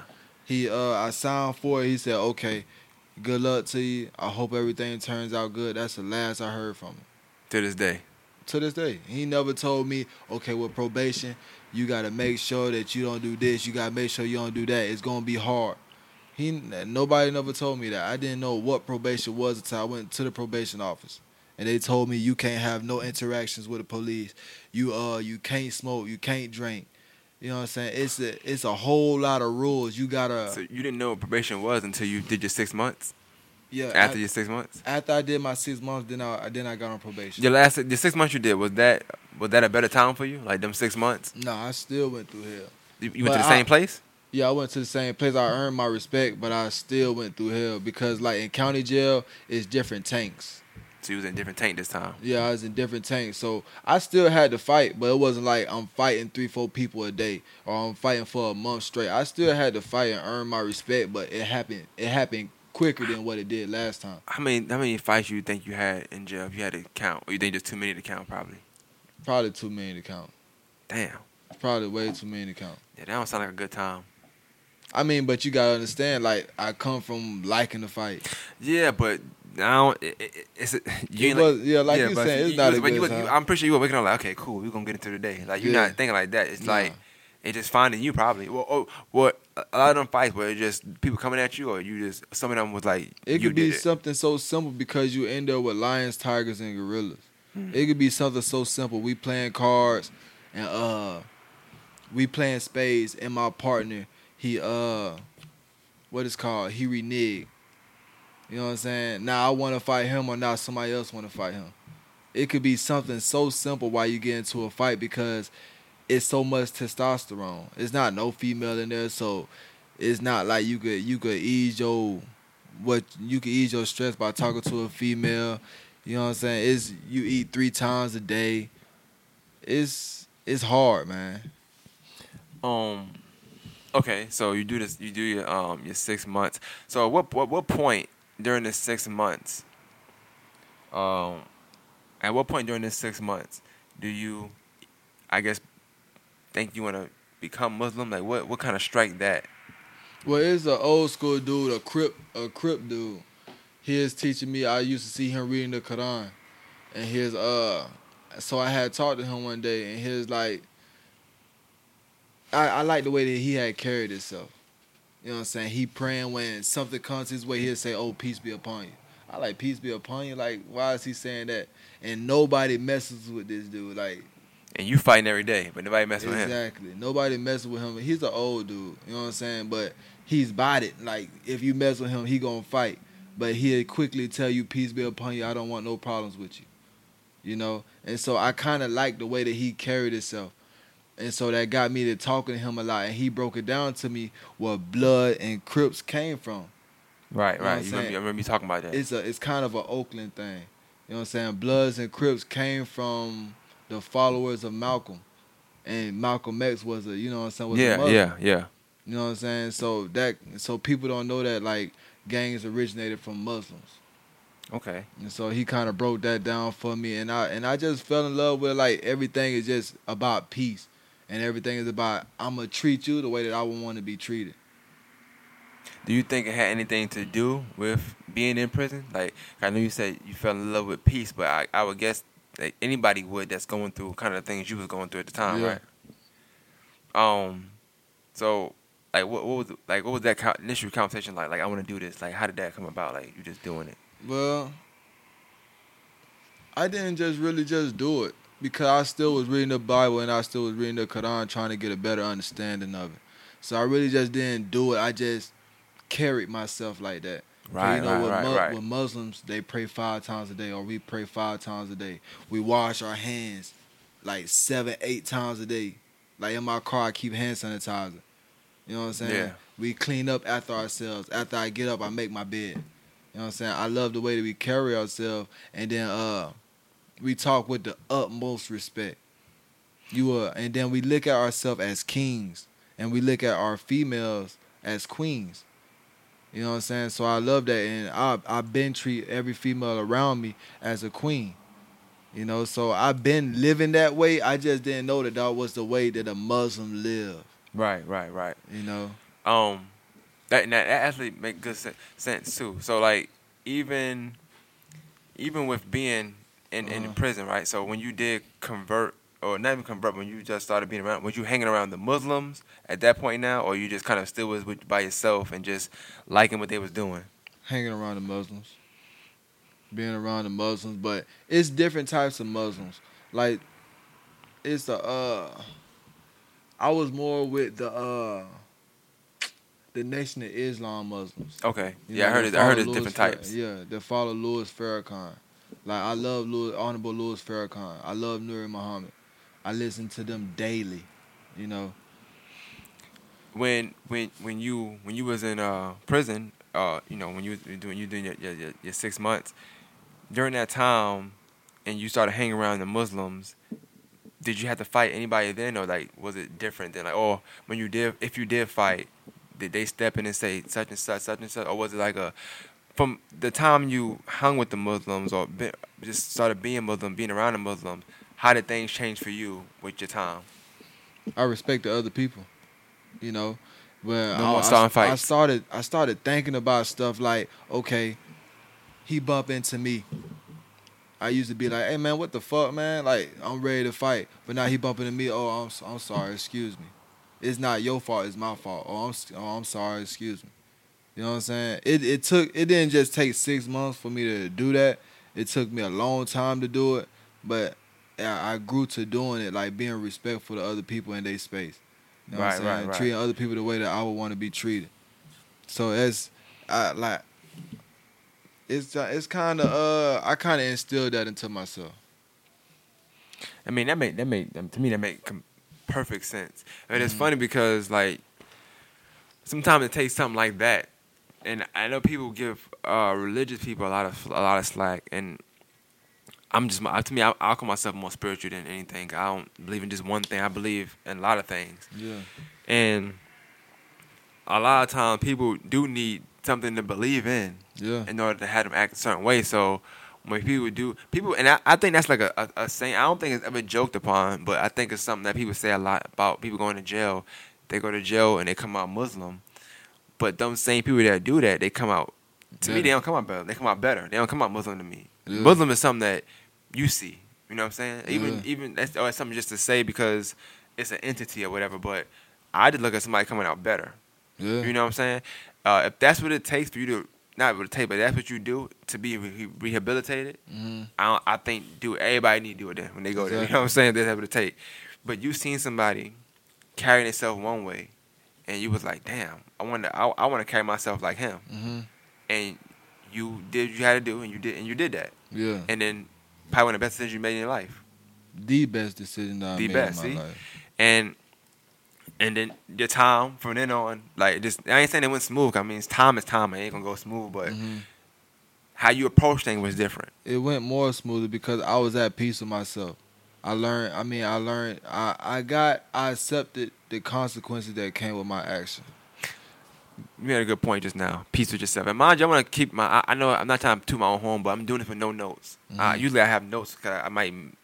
But the last couple ones I've been doing, I've been having so many questions that I'm not drawing no blanks. Mhm. Like I haven't drawn a blank here yet. You know what I'm saying? If anything, I might throw a question away because I didn't want to interrupt what we was talking about. Yeah. You said, uh, peace with yourself. Is it, how difficult is it to live in an environment that we live in sometimes when we at war with ourselves already? Yeah. You go to jail, you at war with yourself. I notice because, you know, you fighting your people every day. You know what I'm saying? Mhm. Whether it's Bloods, Crips, whatever. But they black. I'm assuming a lot of them black. Yeah. You're black people. When you, you mentioned this in the thing, in the um, Black Men's Talk meeting, you go to jail, you see the whites with the whites, Mexicans, Mexicans. Mhm. Jamaicans, Jamaican, you know, whatever, you know what I'm saying? But black people, it's like, even if you thought I was blood, you know what I'm saying? Like, why why not embrace me? Why Exactly. why why test me? You know what I'm saying? Why why create the divide? Mhm. You don't see with a Mexican, they don't say, hmm, are you this or that? You know, it's like, hey, you Mexican? Come on. Yeah. On the outside, on the outside, they might fight, whatever. But you inside here, we, E- we Even together. on the outside, they don't. If you go to North Augusta, like Oh, I live in North Augusta. I, li- I you live, live in yeah, North yeah. Augusta, like one Amazing. day, just you know that uh, what's that park called out there? Uh, We got two parks, I'm sure. One, the one across the from one across from that. Uh, police station. Police station. Nah, the one across from that car wash, the little detail shop. Oh, okay. I don't know. the name, but I know you're talking about. I know you're talking about. Yeah, if you go over there, go over there late, uh, like probably like eight o'clock on a Friday, you will see all the Mexicans out there having a uh, soccer game. Oh, like, oh yeah, that. All right, I'll be at that part, the basketball courts, and then they got the little the water sprinklers and stuff like. Yeah. Yeah, I, I, I know talking about. Go out there on a Friday like at eight o'clock. Yeah, they always It's probably, yeah, it's probably like a hundred Mexicans because they united. Period. Like Yep. not even in jail, just with each other. They united. Period. If you go to a job, like I work construction now. At my job, the Mexicans eat with each other. They bring a crock pot out there, and it be seven Mexicans eating with each other. And you You know, know the what fun, you know, the funny thing is not funny, but the the irony of that is we laugh at that as, if- that, as if that's funny. That's unity. But that's yeah, exactly. And we laugh at them for sleeping twenty people in an apartment and saving money. Yeah. Meanwhile, you're struggling because you don't want your cousin to stay with you because her feet stink or Yeah. what, I don't whatever. It's something And- silly, you know. What and I'm then saying? the beautiful thing about it is because I look from both um both perspective about things. The beautiful thing about it is is that they stand seven, eight people to an apartment because they bringing other people from Mexico. You know what I'm saying? They sending them money. They, they the husbands come over here and they work construction. They save up money. They send it back to their uh, Mhm. their wife down there in Mexico. You know Yeah. what I'm saying? It's, it's they have unity. They have structure. It's not just the Mexicans. It's the Asians. It's Asian make a killing over here, man. yes, and you don't hear them complain about the president because they're gonna do what they have to do. You know what I'm saying? But it's us as black people that complain and don't. I mean, complain about the president and complain about the circumstances we have, and we not even supporting each other. I agree with you, and I, I do think that people have this thing where like even we'll bash black businesses online Yeah. because it's funny or whatever, I guess. But just saying, you know, like oh, I'm not the price is too high. Yeah. Jordans cost like how much? You know what I'm saying? Exactly. but you scared to spend uh, twenty five dollars on a on a shirt that you're, you're, Mhm. you're a, a black person is selling. So I mean, I, I, I, I mean, it's more than two than that. Obviously, but I'm just giving one example. But that make complete sense of what you're saying. And I work where I work at. The Mexicans come shop together in the morning, and I remember I, I run one one of them up one time, and like instead of like he, he must have left his money or something. Mhm. They just paid. Like it wasn't no jokes on them. Yeah. They wasn't laughing. Like, oh, oh, okay. You know, they spoke in Spanish, whatever. I don't know. I ain't gonna mock, mock them, but and they paid it. You know what I'm saying? He just get back to another time, whatever. You know what I'm saying? But Yeah. they or they all I see I see sometimes they all put they they they gloves and stuff on the counter, and that one person to pay for it. Yeah. maybe it's his goal. You know, that's how you save money. I'm guessing. You know what I'm saying? And um, you do look at other cultures, and and it's funny because you you look at another culture, and that's how you build your life because. We not as, as kids. You might go to church. I, don't, I never like church like that, but we don't. You don't go to church. But when you do go, you, you going to the Christian church or you know, Yeah. be, and we don't even look at other races. Why I say when I went to school, being humanities, like looking at Hinduism, looking at other religions, Mm-hmm. to me, they was more interesting than when I, I learned all my life. You know, I would I would know the one I'm supposed to know. You know what I'm saying? Yeah. But the other one seemed so much interesting. Yeah. Education, you got to educate yourself. We talked about that earlier. Like, you, no matter what, you're not gonna get nowhere in life without doing that. Exactly. Um, even in, even in like you going to jail, not knowing about self hate, like Mm-hmm. you at war with yourself. But not even that. It's like you at war with yourself, being at war with somebody else because they just like you. Exactly. You know what I'm saying? So you might you have war within yourself, then out of within yourself. It's just it's all that in one system. It's not it's not gonna work. It's not. You know what I'm saying? And then sometimes you got to take a step back. I was talking to my earlier today, and I was like, uh, I was talking about schools. My brother transferred, you know, school, whatever. And I, we was talking about whether somebody should, should, should have to sit out a year when they transfer schools to Mhm. play. And I say the good thing about that, you get to be in a seat that you're not used to being in, watching what's going on. Yeah. So when you do jump back in there, you know what you should do and you should don't do. Like to me, what- jail is based on, what it's meant to do. I don't think it always does that because how they cage everybody in, in, in there like that. I Mhm. think they should structure it a little differently. Yeah. But they structure it to whatever, you know what I'm saying? They don't care. Once people in there, it's whatever. It's a business. So yeah. they don't care about Making that. money off of you. That's all. They don't care about nothing else. You know what I'm Mhm. saying? Um, but people like you that go there and, and wanna be better. hmm Like that that's you gotta respect that, you know what I'm saying? Um Like like I was telling you, I I hang around a, a lot of old school people, and so all the old school people that I know that been incarcerated, they came out great people. Right. You know what I'm saying? right. They came out because you don't supposed to go to jail and just sit in jail. You gotta go to jail or go to prison and actually think about what you're gonna do once you get out. You gotta go in there and read to better yourself. You gotta go in there and work out anything to better yourself. Come out with a plan. An old school dude taught me that. He told me, and this is the realest quote I ever heard, the realest question I ever heard. He told me, young man, what's the most important thing in your life? And I was like, uh, first thing that came to my mind was my family or my respect. And he was like, no, that's not. The most important thing in your life is your time. Mm. See what I'm saying? Think about it. My time is precious. What happened five minutes ago, I cannot get that time back. Right. You know what I'm saying? With the time that I'm gonna spend with my daughter, I can't get that time back. So the time that I'm incarcerated, it's time that I could be doing something else. So he was like, "Young man, once you got, uh, once you get out of here, do something with your life, man. Go ahead and what I don't know what you want to do with your life, but do something with it so you don't have to come back here. Cause like I told you, idle mind is the is the devil's playground. You get out and you have nothing to do. You haven't planned nothing to do. You are gonna get back into trouble eventually. Yeah, I mean, I, I've heard them saying. I think even Nipsey, when he first came out, he got a song with Drake. It was a long, long time ago, though. But I think he said, "On a mission, your worst enemy is idle time," Mm-hmm. and that makes sense. You know what I'm saying? When you're trying to do something, like you ain't got time to waste. You know, Exactly. it's not about time because you ain't got to rush nothing, but time. You know, the, a funny saying is use your time wisely. It, it sounds so cliche.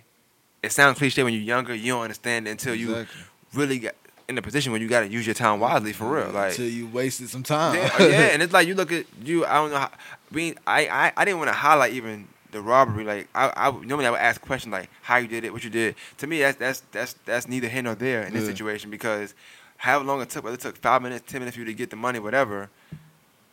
It's it's time that if you can get that back at the time to do it, like I'm saying, you know, make a better decision. hmm I'm pretty sure you know there's plenty of other things you could have did. You probably spent more money on that lawyer.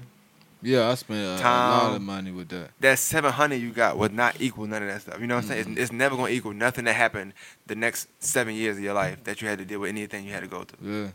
Um, probation, are you, are you off yet? Are you still on? No, I'm still on. See, so even now, like we're doing this and you're still on for something that took however long. You know what I'm saying? It's like it's just not worth it. Yeah. Something that's like you you you can't even cash in right now. You can't be like, hey yo, I, I robbed this store. You can't. like you can't I get, said, I don't do have nothing. nothing to show for it. Charger going. Mm-hmm.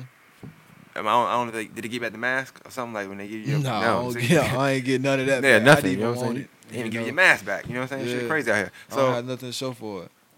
besides knowing now uh, city jail's the worst because they won't give you a shower. You got nothing to show for, but five days without a shower, I have nothing to show but for but experience. growth. Yeah, that's Exactly. it. But and that, that's good though. Mhm. That's and sometimes you gotta do like sometimes people gotta do things like that, and they gotta have the consequences in order to have that that push for growth. Exactly. Like and almost like a everybody like a plant. You know what I'm saying? Mhm. That water might just been being incarcerated for some time.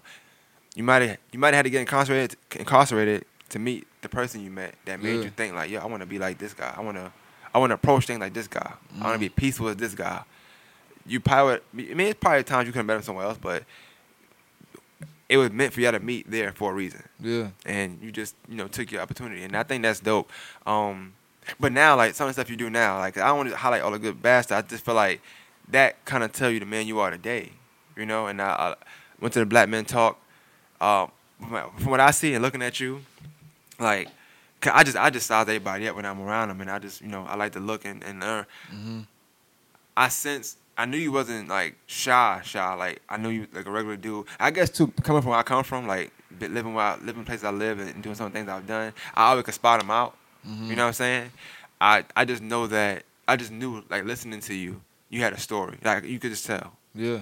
I could, you could just tell. I could tell you were reluctant to talk, but also with the conversation that was had, I also felt like you knew that if you didn't say nothing, you would be doing yourself disservice rather than being quiet. Yeah. I feel like you wanted to be quiet, but like it was something telling you, tapping you like, hey, you Yeah, got something to say. You know what I'm saying? So it's times you were saying that you just pull back. You'll say you pull back, and then sometimes Mhm. you'll just go. You know what I'm saying? So I, I looked at all that. I'm like, yo, this Because, is uh, somebody that's interesting. I'm not I'm not shy at all. It's just I be timid to talk about a lot of stuff because I'm a uh you remember when I was telling you that I have a lot of a lot of my younger cousins that look up to me. Right. So I didn't want to disappoint them.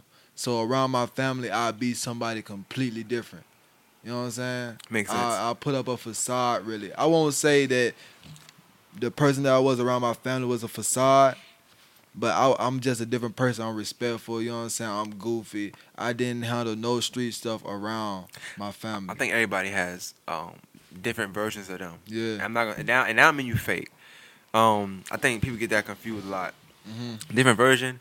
Um, like so right now, let's just say I'm here, redoing a podcast, whatever, or I say I'm doing a podcast with a female, whatever, and let's say she look good or something like that, right? Mhm. I'm I gotta be professional. I gotta be podcast version. I can't be trying to get with her. Yeah. You know what I'm saying? That's for if, if I'm trying to do that another time. If Mhm. I'm when you run your, your cousins, you an influence. Yeah. So you know that you can't be uh, the weed man right now. You know what I'm saying? You can't be the the fighter right now because that's not what you want them to do. You want them to be. So you just throwing the football with them. You playing football. You talking about sports. You ain't talking about street stuff or this, that, and third that you may be into. You know what I'm saying? Because Mhm. that's not what you want them to go. And I, I think But somebody like you that's telling a story too, you gotta watch how you even tell a story because you don't want them to pick up on the wrong part of the story. yeah. You know what I'm saying? That's why why we told this story, even though it, it seemed drawn out. I was trying to stop so we could also get to certain points. I don't want them to just know, okay, this robbery happened. I'm gonna know between the robbery and this, this is what happened during that time. Yeah. That's the only because in a song, like you mentioned, rapper they could say, "I robbed this store," da da da, and they did they did time, but they don't tell you what happened in time. You know what I'm saying? Some some people get touched. They don't tell you, "Hey, I got touched I was in jail." You know, they ain't gonna tell you all of that. Or I almost got touched, or I had to fight for my life. Niggas ain't gonna tell you that. Mhm. But in the midst of you telling this story, like if you got if a cousin of yours listen to this, I want them to be able to say, "Yo." Like, oh, or, or you know, big husband through like he, Yeah, he for real. You know what I'm saying? shit, Like, yeah. don't just don't just brag about oh yeah I, I robbed niggas before. I mean that's that's cool, but you the first thing you told me you even tell me you robbed somebody before. The first thing you said was I got robbed. Yeah. You know what I'm saying? Like that's that's that's I can respect that. A lot of people they'll tell you when they robbed. They won't never say when they got robbed. Cause though. they wanna they wanna make themselves feel bigger Some than niggas say I, is. I rock my chain but I, I ain't never get my chain snatched. All right, it's all fun and games until your chain gets snatched. You know what I'm saying? Like it's it's cool to snatch chain till might snatch yours. Yeah, exactly. and I, I I can respect that from somebody, and I, that's how I know like what you doing it, you you real with it, for like mentoring and just uh wanting to just be a a, a, a- good positive influence on kids. You know what I'm saying, younger Mhm. people, and I, I I respect that, and I think like. Reason why I wanted to get you on too, I feel like your side, like the, the Sinclair story and your story, the difference is, it's like just your upbringing. You know what I'm saying? This is Yeah. somebody Sinclair. I just felt like him going to jail was just like just a, a, a error in the system. Yeah. You know what I'm saying? But a good error because it made him a better person. Yeah. You, it's like I ain't gonna say it's an error in the system because you did what you did, I but it that. caught up with you. I, But that I- that story tells tells somebody like, yo, it can happen to you. You know what I'm saying? Like, you, you might have not thought nothing was. You might have thought things were sweet because you was doing what you were doing. Like you like I said, you lost your job. You just said, I'm gonna just rob. Fuck Yeah. it. You know what I'm saying? Like, fuck it. I'm gonna just go ahead and do it. I say that I needed that. I'm gonna be I be honest with myself. The first thing is you gotta be honest with yourself. I needed to be incarcerated.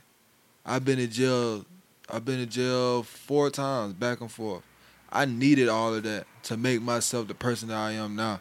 You know what I'm saying? A lot of other people need that to change them. You know what I'm saying? I love Sinclair. You know what I'm saying? But me and Sinclair's story is Completely different. It's Completely. completely different. Upbringing Yeah. different. His, your mom did, his mom not. You know what I'm saying? But I just like it. Like I like to even compare the two. You know what I'm saying? Mm-hmm. Both had had to go. It's funny, y'all story is completely different, right? But yeah, both had to go through like not similar thing, but just being in a system hmm to to to be better people. Exactly. You know what I'm saying? Like, no matter how different the story is, that that that that ending part, it's not even ending because y'all haven't you haven't even impacted to your capacity yet. You know what I'm saying? But Mhm. it's like y'all both kind of yeah yeah, but your story is, is so so different, but the ending of y'all stories is so similar. You know what I'm saying? The plot Yeah. twist is so similar. Um, yours I think is just a bit more brutal, um, bit more.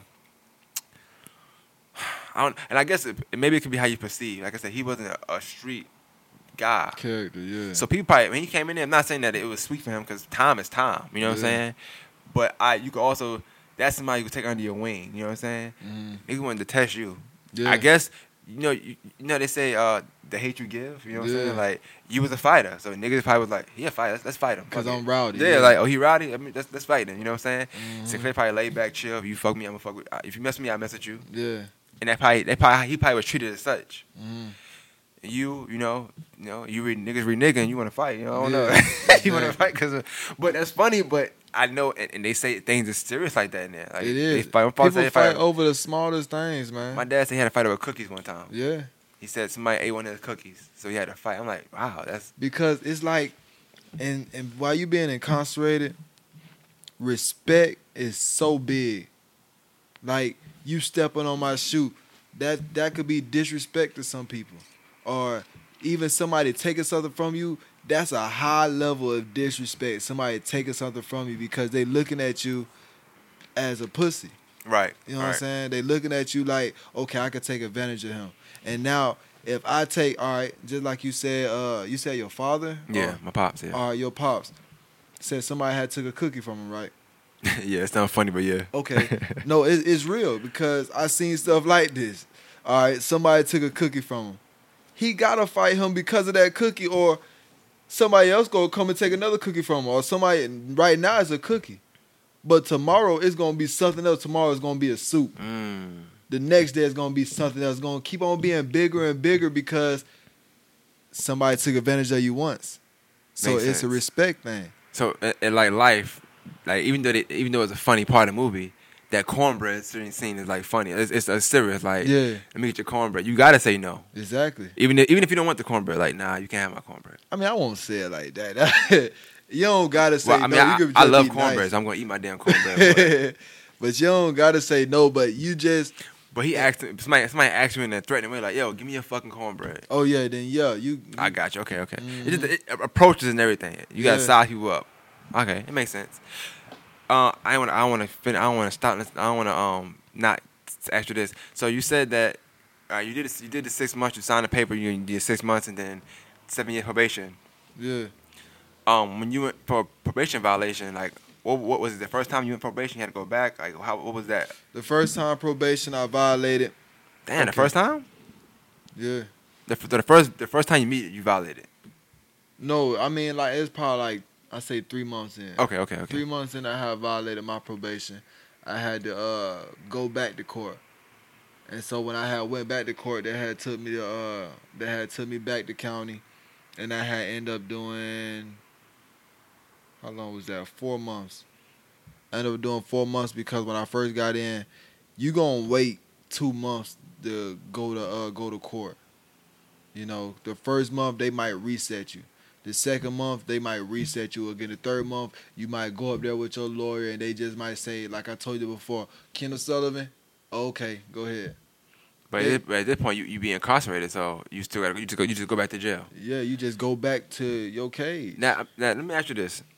I'm glad you said that. Mhm. So people don't understand like when in jail, reason why and is why I feel like it's hard to rehabilitate. Imagine you you violate probation. I don't know what you did violate probation. I guess I should ask you that. But you in there, you these you got a date, you go there, they call your name, okay, sit down.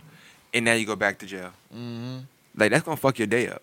Like you know what I'm saying? Yeah. Like cause you expecting some results. And that's what I was expecting. I wasn't be I wasn't because my probation officer had told me, "Oh, it's not a big violation. They're gonna let you out." If it's not a big violation, why he violated you then? Why he just couldn't say? I don't- I don't you know what I'm saying? Like Yeah. as a probation officer, you should want. Why not explain to you, hey, this is da da da. Like, was it something you had did before?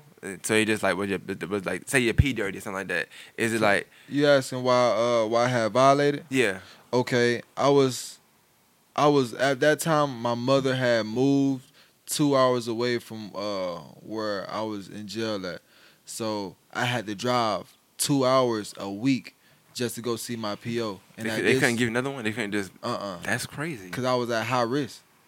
I was Oh, at high risk seven and I was a flight risk. You know what I'm saying? So they was afraid that I was gonna run. So every, and then I had to I had to report two times out the month.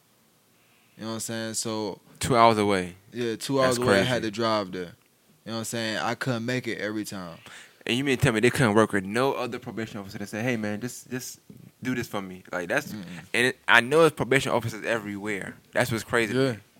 They just couldn't work with somebody in, in, in another county. You know what I'm saying? Uh-uh. That's They wild. wanted they wanted me to report there, and so I couldn't report there every day. I mean, I couldn't report there every time, and so they didn't even tell me when I was gone when they put out a warrant for my arrest because I didn't report every time. I think I didn't report like uh, it's probably three times. Yeah, three times. Did you at least call? You just didn't call. You just just didn't go. Uh, I called in, Okay, okay. but she telling me you know this gonna count towards you, right? And I was like, yes, man. I'll just make it up. You know what I'm saying? And she never told me, okay, you got one more chance.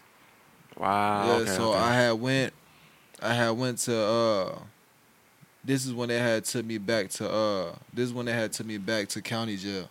I had went to see my PO, had the money to pay. You know what I'm saying? Uh, a lady that I did not know had came and called my name while I was sitting down, like a regular visit to go see my PO.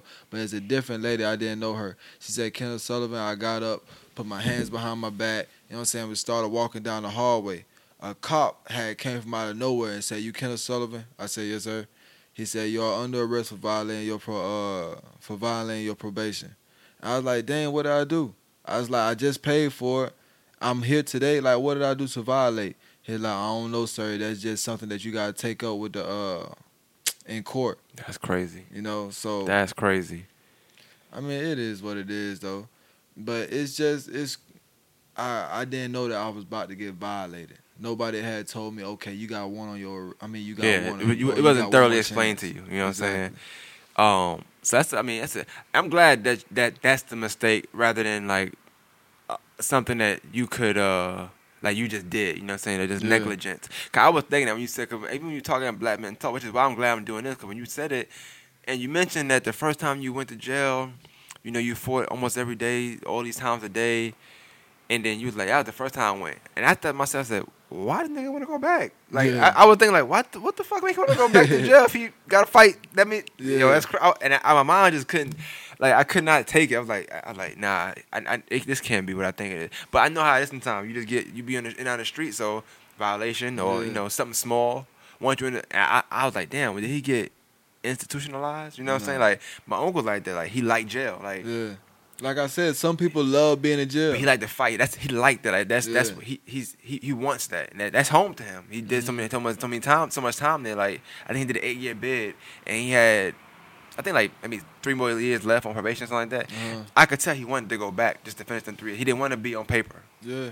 But he went back again after, you know what I'm saying? So it's like I could tell he wants to be there. That's Yeah. that's that's home to him, and that's fine. I mean, that's that's the system gets you like that sometimes. That's what they do. Mhm. Once you're in there for once, you know, you, you start living and you got a rep there, you got a name there, that's home to you. You know, the streets you might be different. You might be regular on the street, and inside you might feel like a king. You might feel that's that's, that's that sucks to say that though. You know what I'm saying? But that's his life. You know, I can't. I Yeah, can't. some people like being in um being in prison or being incarcerated. Some people don't. In my case, I didn't. Like after I had got out of jail, or um, well after I had got out of state jail, cause I ended up going to state. After I had got out of there, I did not commit another crime. I don't even. I don't steal no more. If it's, I'm not gonna go to Family Dollar and put something in my pocket. I don't want to go back. You know what I'm saying? yeah, I don't blame you. I only time I went back is because I, my violation. You know what I'm saying? I violate because of money that I don't have. They want me to pay. So what's it like now? You still got job in Texas now? No, they they moved it down here because up there in Texas, I don't. Do you remember Hurricane Harvey? Yeah, yeah. Yeah, Hurricane Harvey had happened, and at that time I was working at Walmart. I had I was working at the Walmart warehouse, so I was making ten dollars and fifty cent. Yeah, ten dollars. big dip from that 24, ain't it? yeah, real big. dip. 24 per diem to go to 10 at Walmart It's kind of Yeah. wild. But go ahead. I was working at uh, uh Walmart warehouse, and so I was making a little bit of money, but it's better than nothing. So I had me an apartment, and uh, me me and my ex were staying with each other, and uh, she ended up leaving me because it's a lot of stuff that comes with being on probation, and there's a lot of stuff with me. Period. Like I'm, I'm a uh. I'm a hard person to deal with. I'm a great person, but I'm a hard person to deal with the way that I carry myself. You know what I'm saying? People might say the same thing about me, so I agree. yeah. I So definitely she agree. so she ended up leaving me and uh so I have the apartment by myself. I gotta pay six hundred seventy five dollars a month for an apartment, only making ten dollars and fifty cent an hour. And so uh What was your thoughts then? man, this shit gonna be hell. Oh, but okay, that, that's a better thought than the first. I thought you were like thinking of a store, so that's good. Nah. Yeah, yeah, you see how you Yeah. see how my mind Changed, changed. yeah. You know what I'm saying? I was like this shit gonna be hell, but I gotta deal with it. You know, so uh Hurricane Harvey had happened and I've been asking my probation officer, can I move back to Georgia because I knew nobody up there in Texas except for my uh my ex girl family. Mhm. All my family was down here in Georgia. Okay. So I was just up there by myself basically. All right, so Hurricane Harvey had happened my apartment got destroyed. You know what I'm saying? I they had flooded everywhere. All my clothes soaked, all the uh my TV, the bed soaked, water coming through the apartment. You know what I'm saying? It's just everything destroyed. So she had granted and she told me that okay, you could go back down to the Georgia. But you gotta do right. And this is because I had good behavior too. I never failed a drug test. I uh I started coming every uh every meeting so she could vouch for me. And so she was like, he's a good person and he's not a flight risk. He's not gonna get back in trouble. I didn't have no problems with him and since the last time he been incarcerated. that's dope. Yeah, so she said I could go back to Georgia, so that's that's why I'm here now, back in Georgia. Okay, so that that, that I mean, that that makes that makes sense. Like, so athlete, that, that's crazy. As bad as Hurricane Harvey was for a lot of people, athlete was beneficial. Oh yeah, it helped you. me. It was very beneficial. Um, that that's that, that's good. Okay, so you, you you do that. You know what I'm saying? Um, so since then, no no probation violation. Now you're in Georgia. Is it not, not easy, but like so in Georgia? Is it in Augusta or is it just? It's in Milledgeville. damn, you just, you just can't catch a break. God No, I damn. Milledgeville. I still gotta drive. I still gotta drive uh two hours It's- down there to see my PO. it's some I work with um somebody that live in Milledgeville and they be Yeah. sometimes they come from work. So they like, yeah, I'm gonna be late today. I'm like, yeah, I bet you Milledgeville. it's- Why you went home for? You have to work the next day. So But see, the crazy thing is, when I had moved from Georgia, my mama stayed down there in Milledgeville, so I had moved to Milledgeville. oh, that's why your address is over there. yeah, so that's why uh that's the first place that I had got my probation switched to, Okay. so to say. And so uh Well, let me ask you this, and not to cut you off. I, I just I'm just curious something like this. Your probation officer now, like, not. I mean, I guess I can't say y'all cool. 'cause I mean, that's not. I guess you have that that relationship with the Mhm. probation officer, but like, is it is it is it easy to deal with at this point, or is it still kind of hard? my probation officer now, Miss Hosley, she loves me. I I'm- don't. Glad you she said don't. that. She don't get no trouble from out of me. When she see me, I might bring my daughter up there and we sit right there and talk for about an hour, thirty minutes. Hey, let me ask you that. How great is how great is it to have a daughter, boy? Nah, I Like, love that that make that make a lot of situations so much better. Yeah. Especially, especially somebody like you. I'm pretty. I can look at you and tell like you a caring person. So I'm caring. I don't know if you, you, just added me, but all I do is post my daughters all the time. Like, I play Yeah. with my daughters. Like that's all you gonna see me doing really. Besides the podcast stuff, Yeah. I make little jokes here and there just to be funny, but that's my life. You know what I'm saying? Like, my my life revolves around them too. I'm the And um, way. I'm telling you right now, it's it's it's, a, it's like one of the best things that ever happened in my life. Um, yeah. Like my uh my daughter, her, uh my fiance and my daughter is up there in Texas right now. You know what I'm saying? They've been up there in Texas for I think like two weeks now. And I'm gonna go up there and get them because and bring them back because it's hard for me to sleep without my daughter. Right, right, my right. fiance. I, I don't, man, my my daughter like, it's days like, Can you cut? oh yeah, it's it's, it's days like, for me, if I if I'm sleeping Uh, or I know I ain't gotta get my daughter something like that, like, I be bored. yeah. You know, like I find myself. Like I, I honestly just talking to anybody because Okay. I'm, I'm I'm used to talking to them. Like I just start a conversation with somebody, anybody. You know what I'm saying? Like what you doing?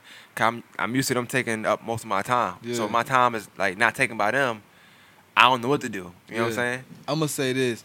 You remember what I had told you? It took me being incarcerated to find my peace. Yeah, yeah. It took me having a daughter to find my joy. Like with That's my dope. daughter, with my daughter, she just make everything. She just make everything better. You know what I'm saying? Like my daughter, her first words was "dada," and she is four months. she, is, she is four months. She is only four months.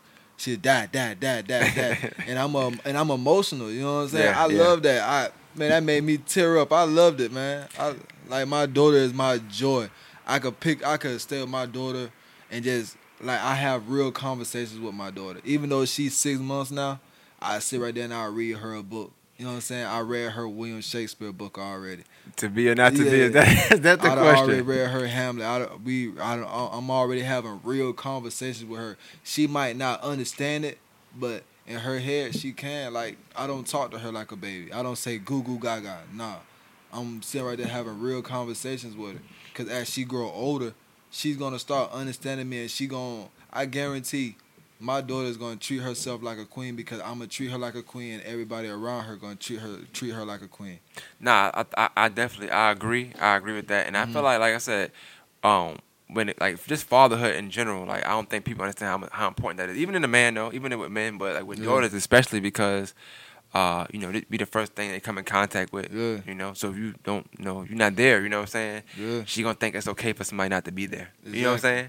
And um, I just think, like I said, to me it's dope, but like just m- more so about you. Like I think it's it's dope that you didn't even change your life for your daughter. You changed life for yourself, and now you're able to live your life for your daughter. Like a lot of people get to change life for their daughter, so they kind of can't.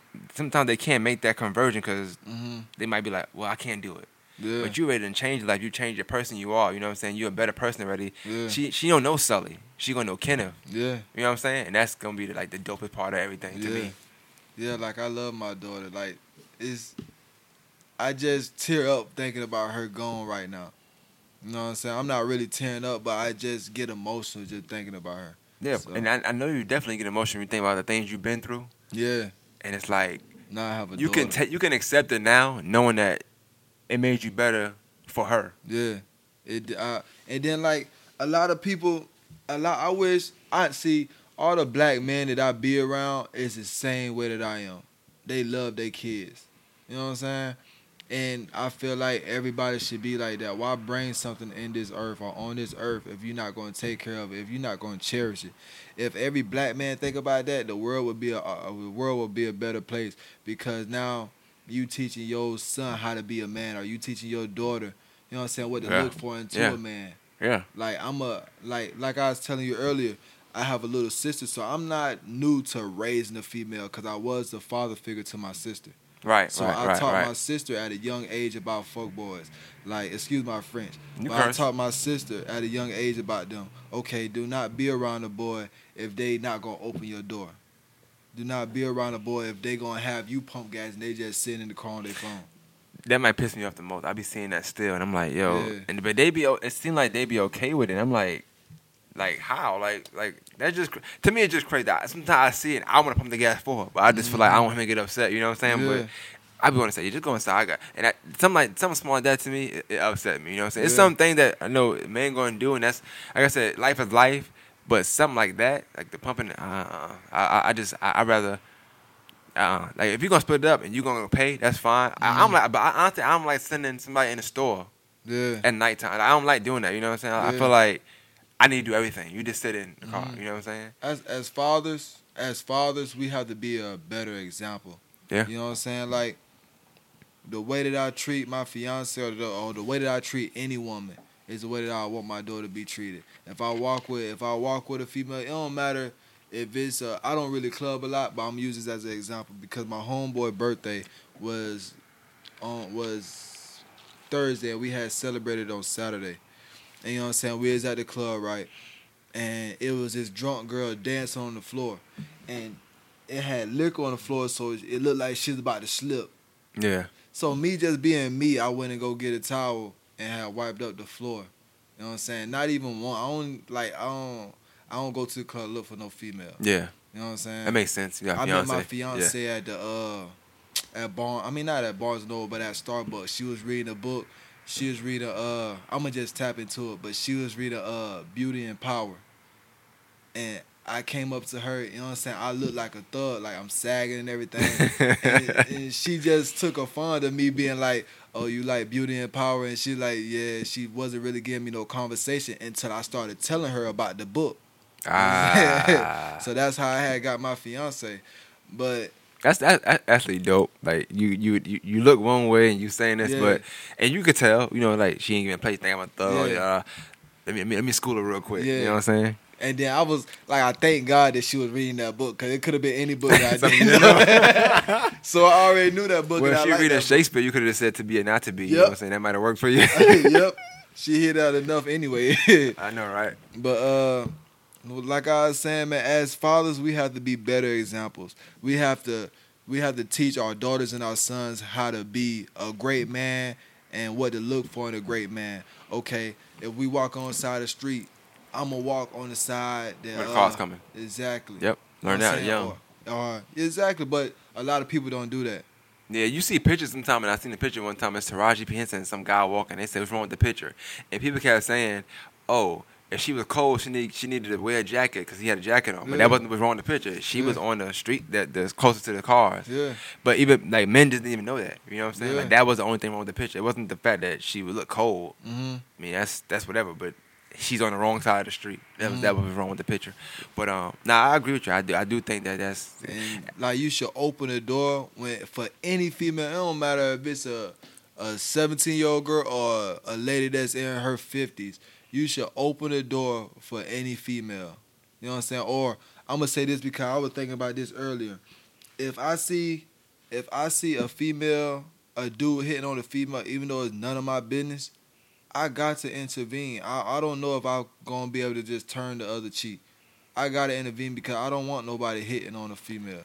And I, I, I say that I, I think that's that's from coming from you, it, it does make sense too. 'Cause mm-hmm. I, even though like I feel like you know you at peace and all that, I still feel like you know that that inner there, it's gonna be there. Like you you still going, you know, have, if you have to go throw down, you're gonna do what you gotta do. Yeah, that's I, I I deal with that. I play basketball a lot now, so that's Play the- basketball still. Yeah, so that's I'm doing this thing where I'm playing people one on one, and I'm having a little one on one tournament. So whenever I you're ready to don't- lose, I let don't me know. think you won't need problems. I, I mean, I, I, I'll, I'll play you as long as you know you not you ain't trying to fight me after a foul. No, I I don't foul hard, but. I'm just saying, you know, I don't renege and have to you know throw it Uh. out. But um, nah, I, I, I'm trying to get back in shape, so I'm trying to play again. But um, uh-huh. yeah, we'll, we'll definitely do that. Yeah, that's a do that. bet. But that's that's like when I play basketball, that's how I deal with stress. Or instead of being belligerent, that's how I deal with anger. I might you might drive by North Augusta and look at that park, and I'll be out there three o'clock in the oh, morning. Oh, that's that's why that's why that's why I play. Oh, three in the morning. I don't know about that now. That's no, of. I mean I'm just saying in general. Yeah, I okay. did it before when I get mad at something, I just go out there and I just shoot around with my headphones. Yeah, I be out there with my daughters. Even still, even still, I be out there a lot. I play out there. I got videos of me playing out there. Matter of fact, I'm gonna share them today. Yeah. Yeah, but People um, don't know that that park is very peaceful. When Nah, I first came down here, is a uh is people reading books up under the trees, Yep. little families playing around. I love Yep. beautiful sceneries. So that really touched me. So I go out. There. They don't even be they, they don't be on no raw roster, but even when it's packed, it's like it's just it's just chill. You know what I'm saying? Yeah. Chill vibe. Um, well, it's two hours. I mean, I, I I I think I've asked the majority of the things I wanted to ask. I Mhm. know you know your, your story. I, I know it's, it's I know it's way more to your story. Obviously, you know what I'm saying? Really, we just touch bases. Yeah, I, I, I know that for, definitely, definitely, and like honestly, I, I'm glad now I got a more clear understanding of like just your story because this in that Black man's Talk meeting, you know, we only get the um, we only get a little snippet of it. So like me know me not knowing why you went back after fight, you know, what I'm saying you didn't want to go back, you just you had to, you know, what I'm saying me not knowing the case, but a lot of times people don't know what people go through and they don't know they see charged with this, then the dude come home. That's it. They don't know none of the ins and out. They don't know you had to, you know, paying a lawyer and him saying, "Oh, I, I didn't know you want, prob- I didn't know you want probation." Yeah. Like what, what, what, what person going through a case wouldn't take probation? Exactly. You know what I'm saying? Like I don't understand how it's not even an option. Oh, I get to get out now. You Oh, know what I'm saying? It's like, oh, you, oh, you, oh, you, want- you want to go to prison? I didn't know that. Like, who, who wants to go to prison? You know what I'm saying? Like, I don't understand how that even. Just that, just that question to me is like that's crazy. I want to call him and be like, "Oh, why would you do that?" But that's crazy. Um, but yeah. So I mean, if that's anything else you wanted to just say, um, I want you to let them know how to contact you. Um, if if anybody that's that's out in the streets that wants some guidance and just need some um words, Okay. uh, tell them what they tell them where they can hit you up at, or give them some, or you know anything you want to do. Okay. Uh, well, my name is Kendall Sullivan on Facebook, and uh, on Instagram, it's uh, hold on, I gotta find out what it is on Instagram. Uh, let me see. Hold on, give me one second. But on Facebook, it's Kendall Sullivan. Uh, I own a black royalty business. You know what I'm saying? We make cosmetics. We are we are we make cos- cosmetics.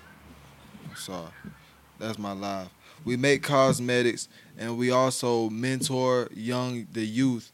We also make clothes. It's a clothing line also, you know. And if you want to get in touch with me, if you need somebody to talk to your kids or you need somebody to talk to your teenagers, just contact me 706-834-9024. Once again, that's 706-834-9024. And I have a lot of like I'm not a negative person. Like I said at the beginning of the interview, I could look at myself and actually tell myself I am a great man. I love the person who I am today. I went through everything that I went through before to make me to the person I am today. I don't get in no trouble now. You know, I won't even go to the store and steal anything. So I'm somebody who I want my son to be around, or I'm somebody who I want my daughter to date. You know, so I'm just uh just get in contact with me. If you have a problem with one of your kids, just get in contact with me. You know. And that's about it, man. Peace be upon everybody. I hope I hope that everybody gets and then the man what I want to say is respect respect yourself and respect other people around you. You know, that make a big difference. And that's really it. Nah, that's dope. That's dope, man. Um, I definitely thank you for coming through. Mm. Um, like I said, uh, and like, if you ever, and if uh, just just know, I don't want this. It don't have to be a one time thing. If you want to just come through, or you feel like, yo, um, you want to send whether it's a voice note and say, hey man, can you put this out in the ether or whatever? I Uh-huh. do that for you. I don't mind. You know what I'm saying? Um, anything. I, I, I my what the masters what this is about is just showing that it's more to Augusta, more to this area than that tournament that come around once a month. Yeah, cause Augusta, Augusta is a beautiful place, man. We just gotta start, and then it got a whole bunch of good people in it. You gotta We see through the gotta- BS, and you gotta treat it just such. You know what I'm exactly. saying? Like you said, you, you, you look yourself as a king. You didn't always do that. You're the same guy. You're just looking at yourself different now. So I think people outlook on the city would if it change or you know you treat it as such, that'd be dope. Yeah. Um, that's just me, you know. And then I have uh I have one more thing I want to say because I'm gonna challenge a lot of people with this because we'll celebrate we'll celebrate Christmas, but we won't celebrate a whole like we won't celebrate Juneteenth. Oh, So- I, I, I, I do. I celebrate Juneteenth. Yeah. The past two years I have. Yeah. Yeah, Band we- of brothers. And so what I want to do is everybody everybody that's pro black or every black person that's in Augusta, let's get together and let's celebrate Juneteenth. Let's go let's go uh rent out a park or something, have a big barbecue and bring all the kids and let's just celebrate Juneteenth. You know what I'm saying? That was a big day for us. and that's something that we need to start doing. We need to start getting our own holidays and our own traditions back. Well, what I what I what I will do is now the next Juneteenth, your, your name will pop up in my mind. You know what I'm Uh-huh. saying? And I def I, I I've covered the Juneteenth the past two years with Ben and Brother. They actually doing the park out. They did Pendleton Park, and then last year they did May Park. Yeah. This past summer had the jumping jumping uh jumping uh trampolines out there for the kids. Yeah. Barbecue. Shout out to Q at Bomani. Um, I do I do a podcast with him called Half Hour Black Power. He's pro black. Yeah. One of the pro blackest people I know. Like it's ridiculous. Yeah. But no, they, they, it was a dope event. Be out there three four hours. Yeah. Had performances, everything. I, I covered on my page. I, I'll link you in some of them. It's, Yeah, it's a good it's a good that. thing. So- Matter of fact, I might I might I'm gonna I'm, I want to get you on Half Hour Black Power. You and Sinclair. I want both of y'all on there. Matter of fact, if y'all could do it together, that'd be dope. Yeah, that'd be real good. I love to do that. And I'm like, let's let's get together and let's make this a big thing in Augusta. Let's bring this to Augusta and actually make Augusta a better place. Because there's a lot of influential black people here. You know what I'm saying? Just like my brother here, what he's doing is very influential. He's a great man. And so let's all get together and make this an actual holiday. You know? If Word. you if you want to get in contact with me, it's 706-834-9024. And you know what I'm saying? I'm not hard to get in contact with. I'm gonna answer my phone. I'm a very I'm a very respectful respectful person. I'm not gonna try to cheat you. I don't wanna do it for the money. I wanna do it because it's gonna make me feel good. That's you know what's what. I'm saying? All right, man. Morning Masters podcast and your host, Main. Of course, any uh, feedback, any anything you want to say about the podcast, any questions you got, any feedback, give it to me at more TT masters at gmail.com or you know text me facebook me snapchat me twitter me all that good stuff and um like i said the feedback yeah, i give it to you you know what i'm saying? Let you know how people thought about the episode. And um yo definitely man. Shout out to everybody. Uh what, what we say? Peace be upon you. Yeah, peace be upon you. to be or not to be? That's the question. to be or not to be, that is the question. all right man. I'm out